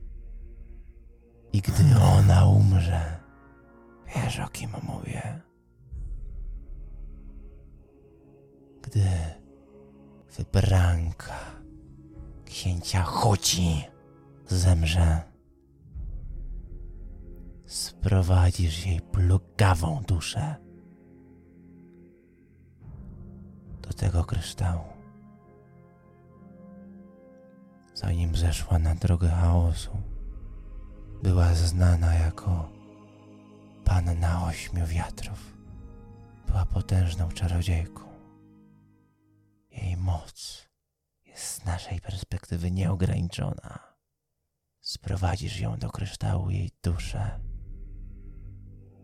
i oddasz Sotelinowi. Czyż to nie piękne? Stworzyłem piękną rzecz. Stworzyłem piękną rzecz. Czy wasz ty was też zrekrutował Sotalin? Dodałem mu wszystko. Z przyjemnością. Ja też jestem wybrany. Patrzę na to jego wychudzone ciało. Trochę mnie przychodzi dreszcz, ale nie daje po sobie znać. On schyla się i tak majestatycznie łapie ten kryształ i podnosi go. I jak miałbym tutaj przetransportować duszę? Czy może dacie mi ten kryształ? Damy ci go. Naczynie duszy jest twoje. Albo jak to mówią, kondensator magiczny Jodokusa Holtzmana. Naczynie duszy brzmi bardziej mistycznie, nieprawdaż? Uwielbiam Jaki widzieć to zagubienie. Nie wiesz tego, nigdy nie będziesz wiedział. Ten, który zmienia ścieżki, widzi więcej. Jego wszystko widzące oko, jak nazwa wskazuje, widzi wszystko. Każdy szczegół. Gdy krwiopijec, Boga krwi, tarza się w szale, gdy wyznawcy Nurgla toczą się w chorobie, gdy plugawcy Slanesza zaznają chuci. On czeka, jest cierpliwy, snuje powoli swój plan i będzie ostatni, ale zwycięży. Stworzyłem piękną rzecz, a on stworzył stwórców. Pora byś był kolejnym. Czy to bycie wybrańcem oznacza tyle, że po prostu mam tu przy, przetransportować duszę kaskazli? Takie jej. A następnie zawędrujesz do wędrującej komnaty. Chociaż to ona zawędruje do ciebie. I dasz mu, dasz mu moc. A potem nie wiadomo. I to jest piękne. Nie mogę się doczekać, jakie będzie kolejne zadanie. A co w tym wszystkim ja będę miał? władzę. Będziesz coś znaczył. Potęgę. Wpływ. Spójrz na Reinharda. Ostatnie pięć lat bawił na altdorskich ulicach, w posiadłościach arystokratów. Spójrz jak tętni szczęściem. Myślisz, że sam by tego dokonał, na jego drodze byli inni. Nawet o tym pewnie nie wie ułatwiali mu biznesy. Lichwiarz, który dał mu pożyczkę, może sam był elementem układanki. Purpurowa dłoń sięga tak daleko, że nie sposób to pojąć. Ja sam znam tylko ośmiu innych sług. Tylko ośmiu. A są nas tysiące. Jestem pewien, że zanim tu przyszedłeś, nie byłeś nikim ważnym. Popłyń z przeznaczeniem. Podchodzi do ciebie, trzymając ten kryształ w ręce. Oddam ci go i Poczekaj, przecież dobrze wiecie, że jeżeli mam cokolwiek zrobić, najpierw musimy dać radę pokonać kaskazle. Co wcale na ten moment nie jest jakieś oczywiste. wiem tylko tyle, ile pokazały mi znaki. Powiedziałem ci wszystko. Reszta należy do ciebie, a może należy do innych. Te obiecane miecze też były tylko podpuchą? Kieruję to słowo do Reinharda bezpośrednio. Moim zadaniem było cię tu sprowadzić. Nie wiń go. Robił swoje. Nie winię, po prostu cokolwiek ode mnie chcecie. Czegokolwiek ode mnie chce Cinch. Tak, mów to. Nie przyjdzie to... Nie przyjdzie to tak łatwo, jeżeli nie będę miał pomocy. Jeżeli znaki pokażą mi, że mam ci pomóc, pomogę ci. Na razie wykonajmy to zadanie. Czy ja czuję od tego kamienia tak bezpośrednio magię? Ten przedmiot sam w sobie jest magiczny. Jest tutaj tyle chaosu, Mhm. że nie zwracałeś na niego uwagi aż tak swoją percepcją. Teraz, gdy skupiasz się, czujesz od niego magię, świetlistą magię, taką bardzo miarową. Wręcz przeciwieństwo tego chaosu. Mhm. Natomiast tej magii wcale nie jest dużo. Masz wrażenie, że samo to szkło, sam ten kryształ, on musi być jakiś, ale jest zaskakująco niemagiczny. Jakby była to hybryda świata materialnego i magicznego. Piękny, prawda? Patruję się w niego chwilę. Jak, jak powinienem go użyć? Jak, jak to w ogóle działa? Spójrz na Reimara. Tam jest wszystko. Jak patrzy na te fałdy. Hmm. Spoglądam w tym kierunku, w którym on spogląda. Chyba dopiero teraz sobie uświadamiam, że on cały czas o nim mówił jako o wujku. Widzę tam cokolwiek oprócz tych fałd. Patrzysz w nie i widzisz znaki. Wyraźnie.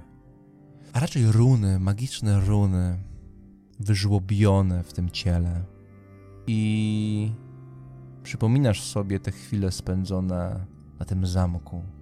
Tam, gdzie Sotelin dał ci nauczyciela. Pamiętasz, jak studiowałeś tam te runy. Ale nagle one tutaj tworzą wzór, tworzą całość i jest to taki splot wiedzy, która otwiera przed tobą nowe morze możliwości. Pojmujesz, pojmujesz to tak po prostu, bo ty już miałeś tę wiedzę. Wiedziałeś, jak wyszeptać zaklęcie. Udowodniłeś to sobie tej nocy. A teraz widzisz, jak je złączyć, jak uchwycić tę duszę. Jeśli chcesz, możesz od tego momentu zmienić profesję na wtajemniczonego kultu Cincha, jednocześnie mając dostęp do tradycji Cincha, która opisana jest we Wrogu w Cieniach. Mhm.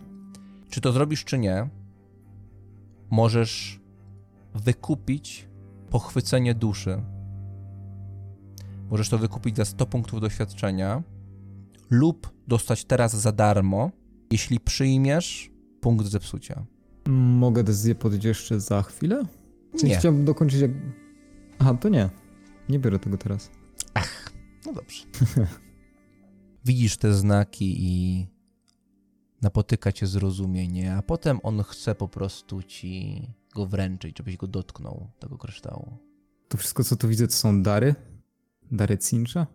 Dla was? Co? Tak. Co, ma, co macie z tej współpracy? Mówili, że dostanę wpływy, władzę, ale Ja jej nie potrzebuję. Reinhard ją miał. Wcześniej był synem biednego kupca. W Waldorfie. Znają nasze nazwisko. Hmm. Oddałeś mu, prawda? Oddałeś mu duszę. tak. Kiedy pierwszy raz go spotkałem, nie wiem jak to u was wyglądało, ale dotknąłem. Wziąłem do rąk księgę zawierającą moją historię. Raczej historię, która dopiero miała zostać tam napisana. Moja historia była smutna. Była historią o samotności. Co było na twojej stronie napisane? Moje stronice były nad wyraz puste. Więc ty nie masz Ale w ogóle widać- wyboru. Albo cinch, albo byłbyś nikim. On rozumiem, że stoi przede mną już z tym kryształem, tak? Tak, wyciąga, Mhm. mogę wyciągnąć Tak, w tak. swoim kierunku. Oczywiście, Reinhard, jak chcesz cokolwiek zrobić, to po prostu rób. Ten kryształ, swobodnie mogę go schować w plecaku? No, Czy- Paszko czy- tak wypchany, że już będzie ciężko, ale normalnie No, byś mógł, ale po, tej, po No, tym dobra. poranku już nie. Mhm. Biorę ten kryształ, chwytam go oburącz. Dotykasz go. Jest zimny. Mhm. To światło przez moment wydaje się parzyć, a może po prostu jest tak zimny, a jednocześnie tak bardzo płaski. Krawędzie są takie ostre, równe, idealne. Trzymasz go Staram w dłoniach, jest taki bardzo lekki. On szybko przechodzi, ale czujesz potem takie paskudne zimno i coś przecina, przecina twój umysł.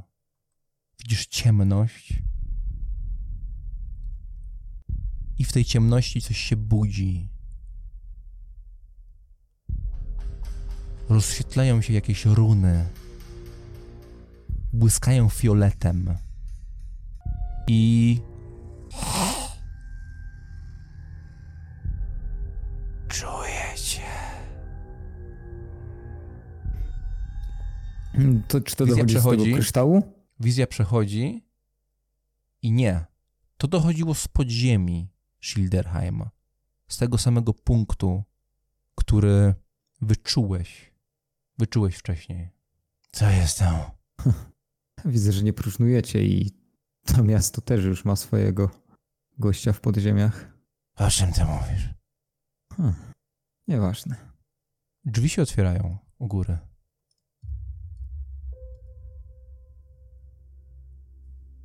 Be, be, be, be, be. Bert? Albrich! Albrich! Głos Huberta u góry. Reinhardt odpraw go. Nie spisałeś się, Rein? Lubię. Huberta. Odpraw go. On nie może zginąć. Bez jego pomocy Co szansa na powodzenie syf? zadania. Bert! Reinhardt, idź! Odpraw go. Nie zabijaj, po Biegam prostu odpraw. I później tu wracaj. Czerstwy chleb, spleśniały. Gapi się na niego kapitan Hubert, a obok niego są dwie absolutnie niepasujące, tutaj wystraszone tym, co widzą. Tym ponurym pomieszczeniem, brudnym. Takie czarnowłose kapłanki w białych, śnieżno-białych w tych okolicznościach wręcz szatach. On patrzy na ciebie, jak wychodzisz z tej- piwnicy. Tam jest? Z Ojcem jest wszystko w porządku, nie chcę widzieć kapłanek. Co to znaczy, że nie chce widzieć? Może dlatego, że mieszka w tym brudzie, siedlisku Chorubsk. Chcielibyśmy zobaczyć pana Arbelicha przez powinność wobec naszej matki. Wyjdziecie do naszego domu i będziecie nas obrażać? Sp- spokojnie, spokojnie. Rein, gdzie jest twój ojciec? Co jest z nim? Kazałeś mi pójść po nie. Mój ojciec jest już w porządku, nie ma potrzeby, żeby go widzieć. Naprawdę? Tak.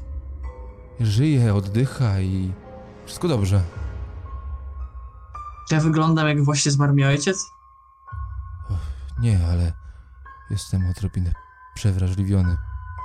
Mówiłem ci o, o Donie. Wspominałeś, że był wielkim człowiekiem. Kto to jest Odon? Och, Odon, mówi Hubert. To jest człowiek. Przyjaciel. Przede wszystkim. Przede wszystkim przyjaciel. O czym oni pierdolą? Mówi do ciebie ojciec Reinharta, Friedrich. Reinhardt powiedział, że jesteś chory i w ten sposób pozbył się na chwilę. Słyszę, ale jaki kurwa Odon? Nieważne, to nie ma teraz znaczenia. A gdzie jest Bert? Mówi do ciebie Reinhardt. Rozmawia właśnie z ojcem. W sprawie mieczy. Czy tak w sprawie zdrowia? Przepraszam, tracimy czas. Jeszcze chwilkę, ja trochę nie rozumiem, co się tu dzieje. Tak, w sprawie mieczy i interesów. Ojciec miał więcej informacji niż ja. Bert, wszystko w porządku? Tak, za, zaraz, zaraz dołączę. Już kończymy. Mm, Raid, nie chcesz, żebym się widział z swoim ojcem? Nie wiem, co ja mam w tym do gadania. On nie sprawia wrażenia, jakby chciał się widzieć z tobą. Musisz mu wybaczyć ze względu na jego wiek. Kapitan Hubert chciał coś odpowiedzieć, ale nie odpowiedział, ponieważ usłyszeliście krzyki. Nie słyszy ich Friedrich. Kapitan Hubert ich sły- je słyszy. Kapitan Hubert obraca się w tym pomieszczeniu. Słychać krzyki, przerażające krzyki ludzi. One dochodzą z zewnątrz. Tak, z głębi miasta. Tak patrzę po Hubercie i kapłankach, czy oni też to słyszą. Słyszą. Co tam się dzieje? No właśnie. On tak trzyma cały czas ten miecz, który ty mu dałeś. I on przylazł z nim z powrotem. Wyciągnął go przed siebie i zaczął iść do przodu. Robię dwa kroki w tył, tak żeby nie poszedł za blisko mnie. On idzie w kierunku Gdzie ty drzwi. idziesz? Idzie w kierunku drzwi. A, że wyjście. Tak. A odgłos, krzyki narastają. Zbliżają się? Co się dzieje? Czy już wszystkich posrało? Narastają cały czas. Ewidentnie, jakby zbliżająca się tutaj fala. Friedrich, zaczynasz to Czy ja- słyszeć. Aha. To... Co to jest? To wasza sprawka? Nie. Nie. Nie. Mm, ja zdejmuję plecak i zaczynam pakować ten kryształ. Tam jakoś staram się coś wyciągnąć do rąk. Y, Mhm. Co wyciągasz do rąk? Szybkie decyzje. laskę dynamitu. No, on tak patrzy, jak wyciągasz tę laskę dynamitu, z niepokojem nawet trochę. No, Ten, ale ta wiesz, cała z- fałda skóry tak zafalowała. W miejsce te, tego dynamitu chowam od razu ten kryształ, dopinam to jakoś. Te, te laskę dynamitu staram się no, schować gdzieś tam, nie wiem, w rękaw albo coś takiego, żeby nie było jej widać mimo wszystko, no, ale No musisz Hmm. trzy laski wyciągnąć, żeby tam upchnąć ten, ten kryształ. no, tak robię. Mhm. No wyciągasz ten dynamit Jest z to- dynamitem, wpakowujesz ten kryształ do środka i kapitan Hubert u góry spojrzał do tyłu. Spojrzał na dwie kapłanki, spojrzał na ciebie, Reinhardt. Nie na mojej warcie. Zdrowie Odona! Kopie drzwi, ponieważ to, co nadciągało, było już bardzo blisko. Reinhardt, stoisz w tym pomieszczeniu, dzieli was przedsionek. Widzisz, jak Hubert wypada na zewnątrz i bierze zamach mieczem. 97. Tnie i gdy tak tnie, pod jego mieczem przeskakuje fioletowa sylwetka. Jest całkowicie obnażona. Ma tylko na sobie jakieś takie skórzane, postrzępione łaty i piersi są odsłonięte. Zamiast dłoni są długie szpony. Głowa jest łysa, kobieca i wpada ta sylwetka do środka, a za nią wpada druga. Wszystkie omijają Huberta z dwóch stron i wpadają w drzwi, rozcinając tymi szponami jego boki. Zdrowie. Odona. Rzekł, robiąc kilka kroków dalej, a te dwa kształty dzikie wpadają do środka. Kapłanki zaczynają wrzeszczeć, a demonetki Slanesha są już w środku. Wszyscy testy inicjatywy. Minus jeden. Mhm. Czyli mamy Reina, Friedrich, potem zrobimy Albericha, na końcu zrobimy kapłanki. Wujka sobie darujemy. Reinhard, co robisz? Masz obok schody, obok są dwie kapłanki, jest ten przedsionek i te dwie demoniczne istoty o fioletowej, jaśniejącej skórze pędzą w twoją stronę. Ja trzymam cały czas ten miecz drugi, który mi został, tak dobywam go z pochwy, tak Mhm. drżącymi dłońmi lekko go trzymam takie na chwiejących się nogach. E, Patrzę, jak te kap- e, demonetki są przy tych kapłankach i e, wracam się, żeby do tyłu, tak, chcę zejść na dół. Na dół, tak? Na schody. Mhm. Chcesz przyjąć jakąś Tak. pozycję obronną, czy coś takiego? E, Znaczy, no idę tyłem, żeby Mhm. jeszcze próbować jakoś blokować mieczem. Mhm. Dobra. E, Friedrich, zaczynasz widzieć sylwetkę Reinharta, który się pojawia na tych schodach schodząc. Słyszałeś, że ktoś wpadł do środka i po prostu pędzi. I wydaje jakieś takie odgłosy. Szybko jest tu inne wyjście. Y, Mówię do, do tego całego wujka, czy do tego ojca. I wyciągam przy okazji miecz. Jest? Najlepszą obroną jest atak. Rzekł. Rozetnij wujeszka. Mówi do ciebie. Podbiegam i rozcinam faktycznie. Mhm. Test siły z plus 20. Minus 4. O, przerzucę to. Mhm. No, przy krytycznej porażce mogą być ciekawe rzeczy się wydarzyć w tym momencie. Otóż to. Sukces, plus 4. rozcinasz. I gdy ty tniesz z góry na dół jego głos, słyszysz głos Albericha. Niawartak, Lazimbar, Cinch. I dotyka twojego ramienia, Friedrich. Energia przechodzi po twoim ciele, przechodzi do broni. I jak rozcinasz tę skórę, widzisz, że tam pod spodem jest po prostu mięso. Jakbyś rozciął po prostu kawałek. I nagle, gdy on to mówi, tak gdzieś 10-15 centymetrów za twoim cięciem, widzisz, że pojawia się taka szczelina w tej ranie. Ale ta szczelina nie prowadzi głębiej do ciała. To takie dziwne rozdarcie bucha z niego mroczną mocą. Wiatry chaosu rozchodzą się po tym pomieszczeniu. I nagle coś chwyta to szponami od środka. Widzisz takie odnóża, po czym się to rozszerza. Robię test Alberichowi. Jeśli nie zdam jeden, jeśli zdam tyle dodatkowych, ile dodatkowych punktów sukcesu, 40. Ma. 52, tylko jeden. To coś się rozwiera i ty widzisz przed sobą, Friedrich, wielką paszczę.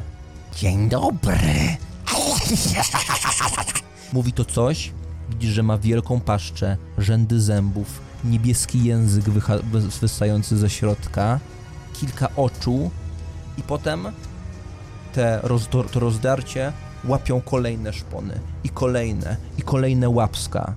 Ale to nie są kolejne, to wszystko wychodzi z tej jednej istoty. Różowa istota, która przypomina taką nieforemną kulę, z której wychodzą odnóża ręce, które cały czas się przemieszczają, gdzieś tam macki. To po prostu wypada, jest takie dzikie, wesołe. Co my tu mamy?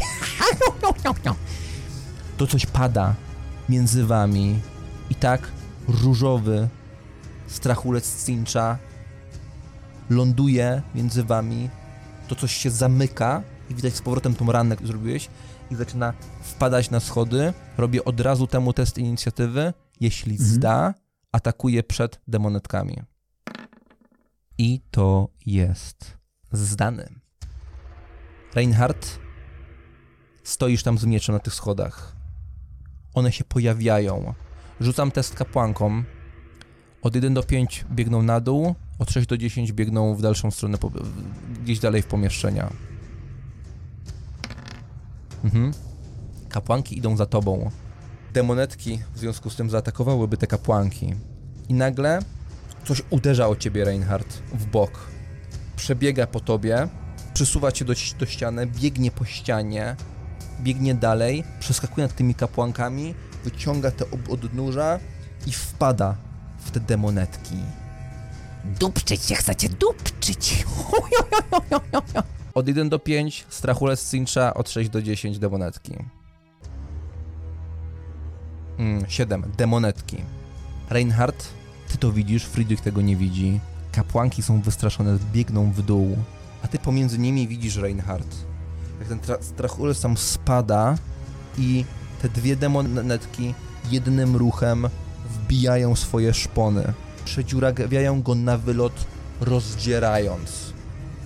I gdy on tylko spada na ziemię, już widzisz jak z tego oderwanego, oderwanej części ciała, widzisz jak tam zaczynają wy, wy, wy, wy, wystawać kolejne odnóża i z tych dwóch kawałków spadających na te schody powstają takie dwa mniejsze, które z różowego zamieniają się tak płynnie w niebieski kolor. I dwa pomniejsze niebieskie strachulce lądują na tych schodach. O nie. I te zachowują się tak dziwnie smutno, w przeciwieństwie do tego wesołego. Wszyscy, którzy są świadkiem tej sytuacji, czyli również Friedrich, bo widział, jak to coś wychodzi, testy opanowania nie ona- oznacza punkt zepsucia. Cztery sukcesy. Mhm. Minus 5. Mhm. Punkt zepsucia dla Reinharta. I... A Reinhard, co robisz? To, to małe piwnicze pomieszczenie tak jest malutkie. Tam jest Friedrich, tam jest twój ojciec i oczywiście wujek, który już jest trochę rozdarty. E, jesteś na schodach, te dwie kapłanki prób, będą próbowały przebiec obok ciebie, a tam jest dwa, walka 2 na 2, dwie demonetki i dwa niebieskie strachulce na tych schodach. Ja przepuszczam kapłanki za siebie Mhm. i uznaję, że jak te demonetki są, ich uwaga jest skupiona na tym strachulcu, to chcę się zamachnąć jedną z nich mieczem. Mhm. Robisz wykrok do przodu, próbujesz ciąć między tymi dwoma niebieskimi strachulcami, ciąć jedną z tych demonetek. Test walki wręcz otrzymujesz plus 20, plus 40 za towarzystwo dwóch strachulców. Krytyczny sukces. Dobrze, jak masz krytyka, to rzuć jeszcze kastówę. Im więcej, tym lepiej. Okej, ja jeszcze rzucę. Dałem niezły, o, nieźle obronny. Okej, zdałem go lepiej. Mm, byłeś pewien, że to jest mocne uderzenie. Celowałeś mniej więcej w korpus, drżącą ręką. Widzisz ten ponętny, mokry sen każdego mężczyzny, który nigdy tego nie przyzna. Próbujesz go przebić. Ostrze, które jest zamiast dłoni tej dem- demonetki, zbija ten cios. Także miecz, ostrze idzie niżej. Demonetka wyciąga krocze do przodu i ty przejeżdżasz tym ostrzem po jej wargach stromowych, które zaczynają wystawać spod tych płatów tego ubioru. Ona się po prostu ociera o to twoje ostrze i rzuca ci wyzywające spojrzenie. Potem ja ci tak zrobię. Mówi. Friedrich, słyszałeś ten głos tej demonetki. Nadciąga tu atak. Uff. Mm, Biegnę w kierunku tych schodów. Mm, Gdy biegniesz, w twoją stronę zerkają kapłanki, a tak naprawdę to zakleją na wujka i otwierają oczy z przerażenia. Zbiegały tutaj chroniąc się przed tym chaosem, a to co zobaczyły tutaj przerosło ich psychikę. Co robisz? mm, Podbiegam do tych schodów i z tego poziomu będę już widział tę walkę u góry. No trochę, trochę. Aczkolwiek tam już jest gęsto. Już jest dwa, dwa małe strachulce i Reinhardt, nie przeciśniesz się. Ale widzę te, te demonetki, tak? Mm, tak, możesz je widzieć. Mhm. W takim razie staram się uspokoić oddech, przypominam sobie zaklęcie i chcę rzucić tym żądłem. Mhm. Okej, miało. I teraz chcę to ustalić, bo mam pancerz na sobie, metalowy, to normalnie mi daje minusy. Tam minus jeden bodajże do, Mhm. do punktów sukcesu, ale, ale jako czarodziej o tradycji metalu ignorowałbym to, tylko że ja nie jestem jeszcze tym czarodziejem, więc chciałbym, żebyś ty podjął decyzję, czy mam Pod- minus, e, czy nie. Ignorujemy. Masz predyspozycję, Dobra. jeśli chodzi o. Eee, dobra, no to po prostu zwykły rzut. Porażka. Mm. Widzisz, jak miecz Reinharta wyłania się spod tego ciała. Ty widzisz te ruchy. Wiesz, kto je tu przysłał. Przysłało je tu Holthusen. Może nawet sama Kaskaza. Kapłanki rzucają się na Albericha od 1 do 4. Alberich od, trze- od 5 do 10 kapłanki. Mhm. Friedrich, Reinhardt. Słyszycie Mhm. za sobą kobiecy wrzask. Chodź tu, kurewko. Nie słyszałaś, synalka? Nie lubię kapłanek. Całej bracie. Trzeba zrzucić spojrzeniem w tył, żeby zobaczyć, co się tam dzieje. Więc póki co, póki co tyle. Walka, demonetki atakują. Rzucam K10. Jeśli już od 1 do 3 atakują Reinharta, w innym wypadku rozstrzygnę walkę między strachulcami a demonetkami. Atakują Reinharta. Unik, walka wręcz, parujesz, unikasz? Albo na broń, albo na uniki. Na co? Mam wyższe? No wydaje mi się, że broń będziesz miał wyższą. Mhm, to wtedy paruję. No dobrze, to broń, broń, broń i one atakują w dwie. 40. Zdajesz. Bo one są w dwie, ale strachulce to, to, to niweczą. Gdzieś tam na- ponad tymi strachulcami próbują cię muskać tymi swoimi długimi ostrzami. Robisz krok w tył na tych schodach, zbijasz jednym uderzeniem dwa te ataki. Teraz tak, jesteś tam razem z tymi strachulcami, więc dorzucam cię jako jednego, czyli od 1 do 6 strachulce, od em, 7 do 10 demonetki. Mhm. Akurat ty zrobiłeś różnicę. Strachulce skaczą do przodu, demonetki skupiły się na tobie, patrzyły na ciebie, wręcz zmierzyły wzrokiem twoje ciało, jakby mając ochotę. I w tym momencie te dwa strachulce, te takie małe niebieskie, poderwały się i skoczyły i te wielkie paszcze tych strachulców zaciskają się na ich piersiach. Strachulce obejmują te demonetki swoimi łapskami, odnóżami, które cały czas zmieniają swoje pozycje i te wielkie paszcze zaczynają gryźć te piersi. Jeden z tych strachulców ze smutkiem odgryza pierś i kawałek sutka razem z mięsem pff, spluwa z boku. Niedobre, bardzo niedobre. I zaczyna gryźć dalej. Od 1 do 5 jedna demonetka umiera, od 6 do 10 obydwie. Zaczynają gryźć, demonetki wrzeszczą i wrzask ten jest wrzaskiem rozkoszy. Dalej, dalej. I gdy te masa tego mięsa już była odgryziona, wypluta na bok z obrzydzeniem przez te strachulce, taki zapach dziwny, jakby powietrze było, jakby powietrze zaczęło mieć zapach bardzo intensywny, ciężki do zdefiniowania jakby z innej rzeczywistości. I dwie demonetki zniknęły. Te strzępy mięsa rozrzucone również zniknęły, zdematerializowały się. Strachulce opadły na ziemię, spojrzały na siebie. Friedrich tam stoisz, widzisz to. Mutno, nie ma już zabawy.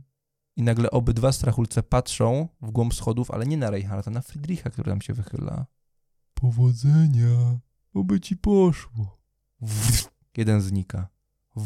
Drugi znika, dematerializując się. Rzucam 1K10, od 1 do 5 kapitan Hubert wpada tu do po- pomieszczenia i miał szansę widzieć część zajścia. Od 6 do 9 kapitan Hubert leży tam na zewnątrz, dosyć mocno ranny. Na dziesiątce kapitan Hubert. Ciężko z nim. Y, Klikam tutaj GM, żeby nie pokazać tego rzutu. Ciężko oznacza, że nie żyje. Rzucam tylko dla siebie. E, no nie muszę tu już ukrywać, bo wpada do środka. Robię mu test percepcji, czy widział te znikające strachulce. 76. Nie widział. Rozumiem, że on się pojawia tam u góry schodów, tak? On się pojawia z boku jeszcze, ty nie będziesz go tutaj widział. A, dobra. kroki, ciężkie kroki kapitana Huberta, który wpada. Gdzie te kurwy? Słuchajcie go rozwścieczony głos. I słuchajcie, że tutaj idzie. Reinhard, co robisz? Jesteś ty na szczycie schodów. Hubert będzie najbliżej ciebie. Za tobą jest Friedrich, a na dole słychać, że twój ojciec Reinhard zajmuje się jedną z kapłanek. W raczej makabryczny sposób. Co robisz, Reinhard? Podchodzę do przodu, tak żeby zablokować zejście dół schodów i nie żyją. Zniknęły, rozpłynęły się w powietrzu. On zatrzymał się. Ro- Rozumiem, że pozwolisz mu widzieć Friedricha. On nie będzie, nie, nie zejdzie tam dalej, nie będzie widział pomieszczenia, bo te schody skręcają. Więc stoisz tak, że Friedricha może widzieć. Mm, No, tak chce- raczej Czy nie. chcesz wyjść dam głębiej i mu tak bardziej zablokować? Mm, Przede wszystkim samo wejście tam zablokować. Jak, Mhm. Jeżeli tylko Friedricha widzi, to Friedricha może widzieć, że Friedrich Mhm. żyje. No, Friedrich, widzisz kapitana Huberta, który ma dwa rozdarte boki. Jak Patrzę na niego taki wystraszony. Jak zniknęły. Jakie te Co to było? Ty zabiliśmy. Ale muszą gdzieś być. Ja powoli idę do góry. Mhm. W tym momencie krzyk kapłanki. Nie, nie, nie. Żyj, braciszku, żyj. Pojedz sobie za mnie. Co to jest? Odwracam się wystraszony i patrzę tam w, w głąb tej y, piwnicy. Gdy rozglądam się taki, staram się wyglądać jakbym nie rozumiał, co się dzieje. Co to był? Alberich! Hubercik, pod kontrolą jest wszystko, pod kontrolą. Rein, zrób to trzeba. Zaczynam znowu iść słowach do jak- góry. Ja chcę spróbować ogłuszyć Huberta. Korzystając z tego, że jest ranny. Mhm. No to cały czas rosły chłop. Czym próbujesz go ogłuszyć? O, rękojeścią od miecza chciałem go uderzyć. Mhm. Okej. Tak, korzystając z tego, że on jest roztrzęsiony i raczej się nie spodziewa ataku Nie spodziewa się ataku, więc plus 40 najpierw do broni. To nie jest sporne, bo się nie spodziewa. Okej, zdałeś bardzo dobrze, zdaje ci plus 10 i za to, że walisz głowicą miecza. Kolejny plus 10 masz plus 20 do kolejnego testu siły. Spornym z jego odporności, natomiast on ma tutaj 50, to jest kawał chłopa. Okej, cały czas ja mogę obrać. Mo- Minus 0. No ja mam plus 0. Masz jakoś przerzucić? nie masz punktu przeznaczenia, ale punkty szczęścia masz. Friedrich, idziesz do góry. Mhm. Reinhard bierze i rękojeścią, końcówką, głowicą uderza Huberta w czoło. On robi dwa kroki w tył. I nagle jak kłoda zwala się na podłogę, dwie deski pękły. Tyle. Friedrich, co robisz? Wstaję nad, nad nimi, czy raczej nad Hubertem. Kurwa, zabiłeś go? Yy, sprawdzam, czy, czy ma puls. Pochylasz się nad jego ciałem, nad ciałem człowieka, który był twoją nadzieją i ma puls. Pomóż ojcu. Biegnę na dół Ja. natychmiast. Mhm. Kiedy on biega na dół, ja staram się przebudzić Huberta. Klepię go po pysku. Klepiesz go po twarzy, a ty, Reinhard, zbiegasz na dół. Dwie kapłanki, jednej już wcale nie widać. Widać tylko kawałek włosów, który wystaje z pomiędzy fałd. Reszta jest tak prawie już wciśnięta głową w te fałdy, także już nie krzyczy. I one się tak zamykają, powoli wchłaniają ją. Alberich, twój ojciec, stoi do ciebie tyłem, widzisz te jego dłonie na plecach. I po prostu pcha. Pomóż, synu.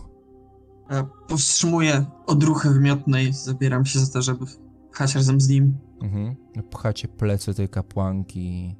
Fałdy zamykają się za nią. Fałdy ocierają się o siebie, mlaszczą w podziękowaniu. Co z tym kapitanem? Jest ogłuszony, nic nie widział. Wiem, Mhm. że te stwory zabiły kapłanki. I gdzie są ciała? Przyjdzie tu straż. Zobaczą wujka. Obrócił się, spojrzał na ciało i rzekł: Co mamy robić? Powiedz. I. Rain, widzisz, jak te fałdy po pożarciu tych kapłanek, a może po tym, co tutaj zrobiliście, tak się wyprostowują. Powierzchnia robi się strasznie gładka, jak skóra tamtej demonetki Slanesha, idealnie naciągnięta. Znaki. Daj mi znaki. Mówi, patrząc takim głupim spojrzeniem na to prostujące się ciało. Daj nam kolejną misję. Daj nam. Gdy mówi daj nam, Hubert otwiera oczy. Friedrich. Odon. Uciekaj.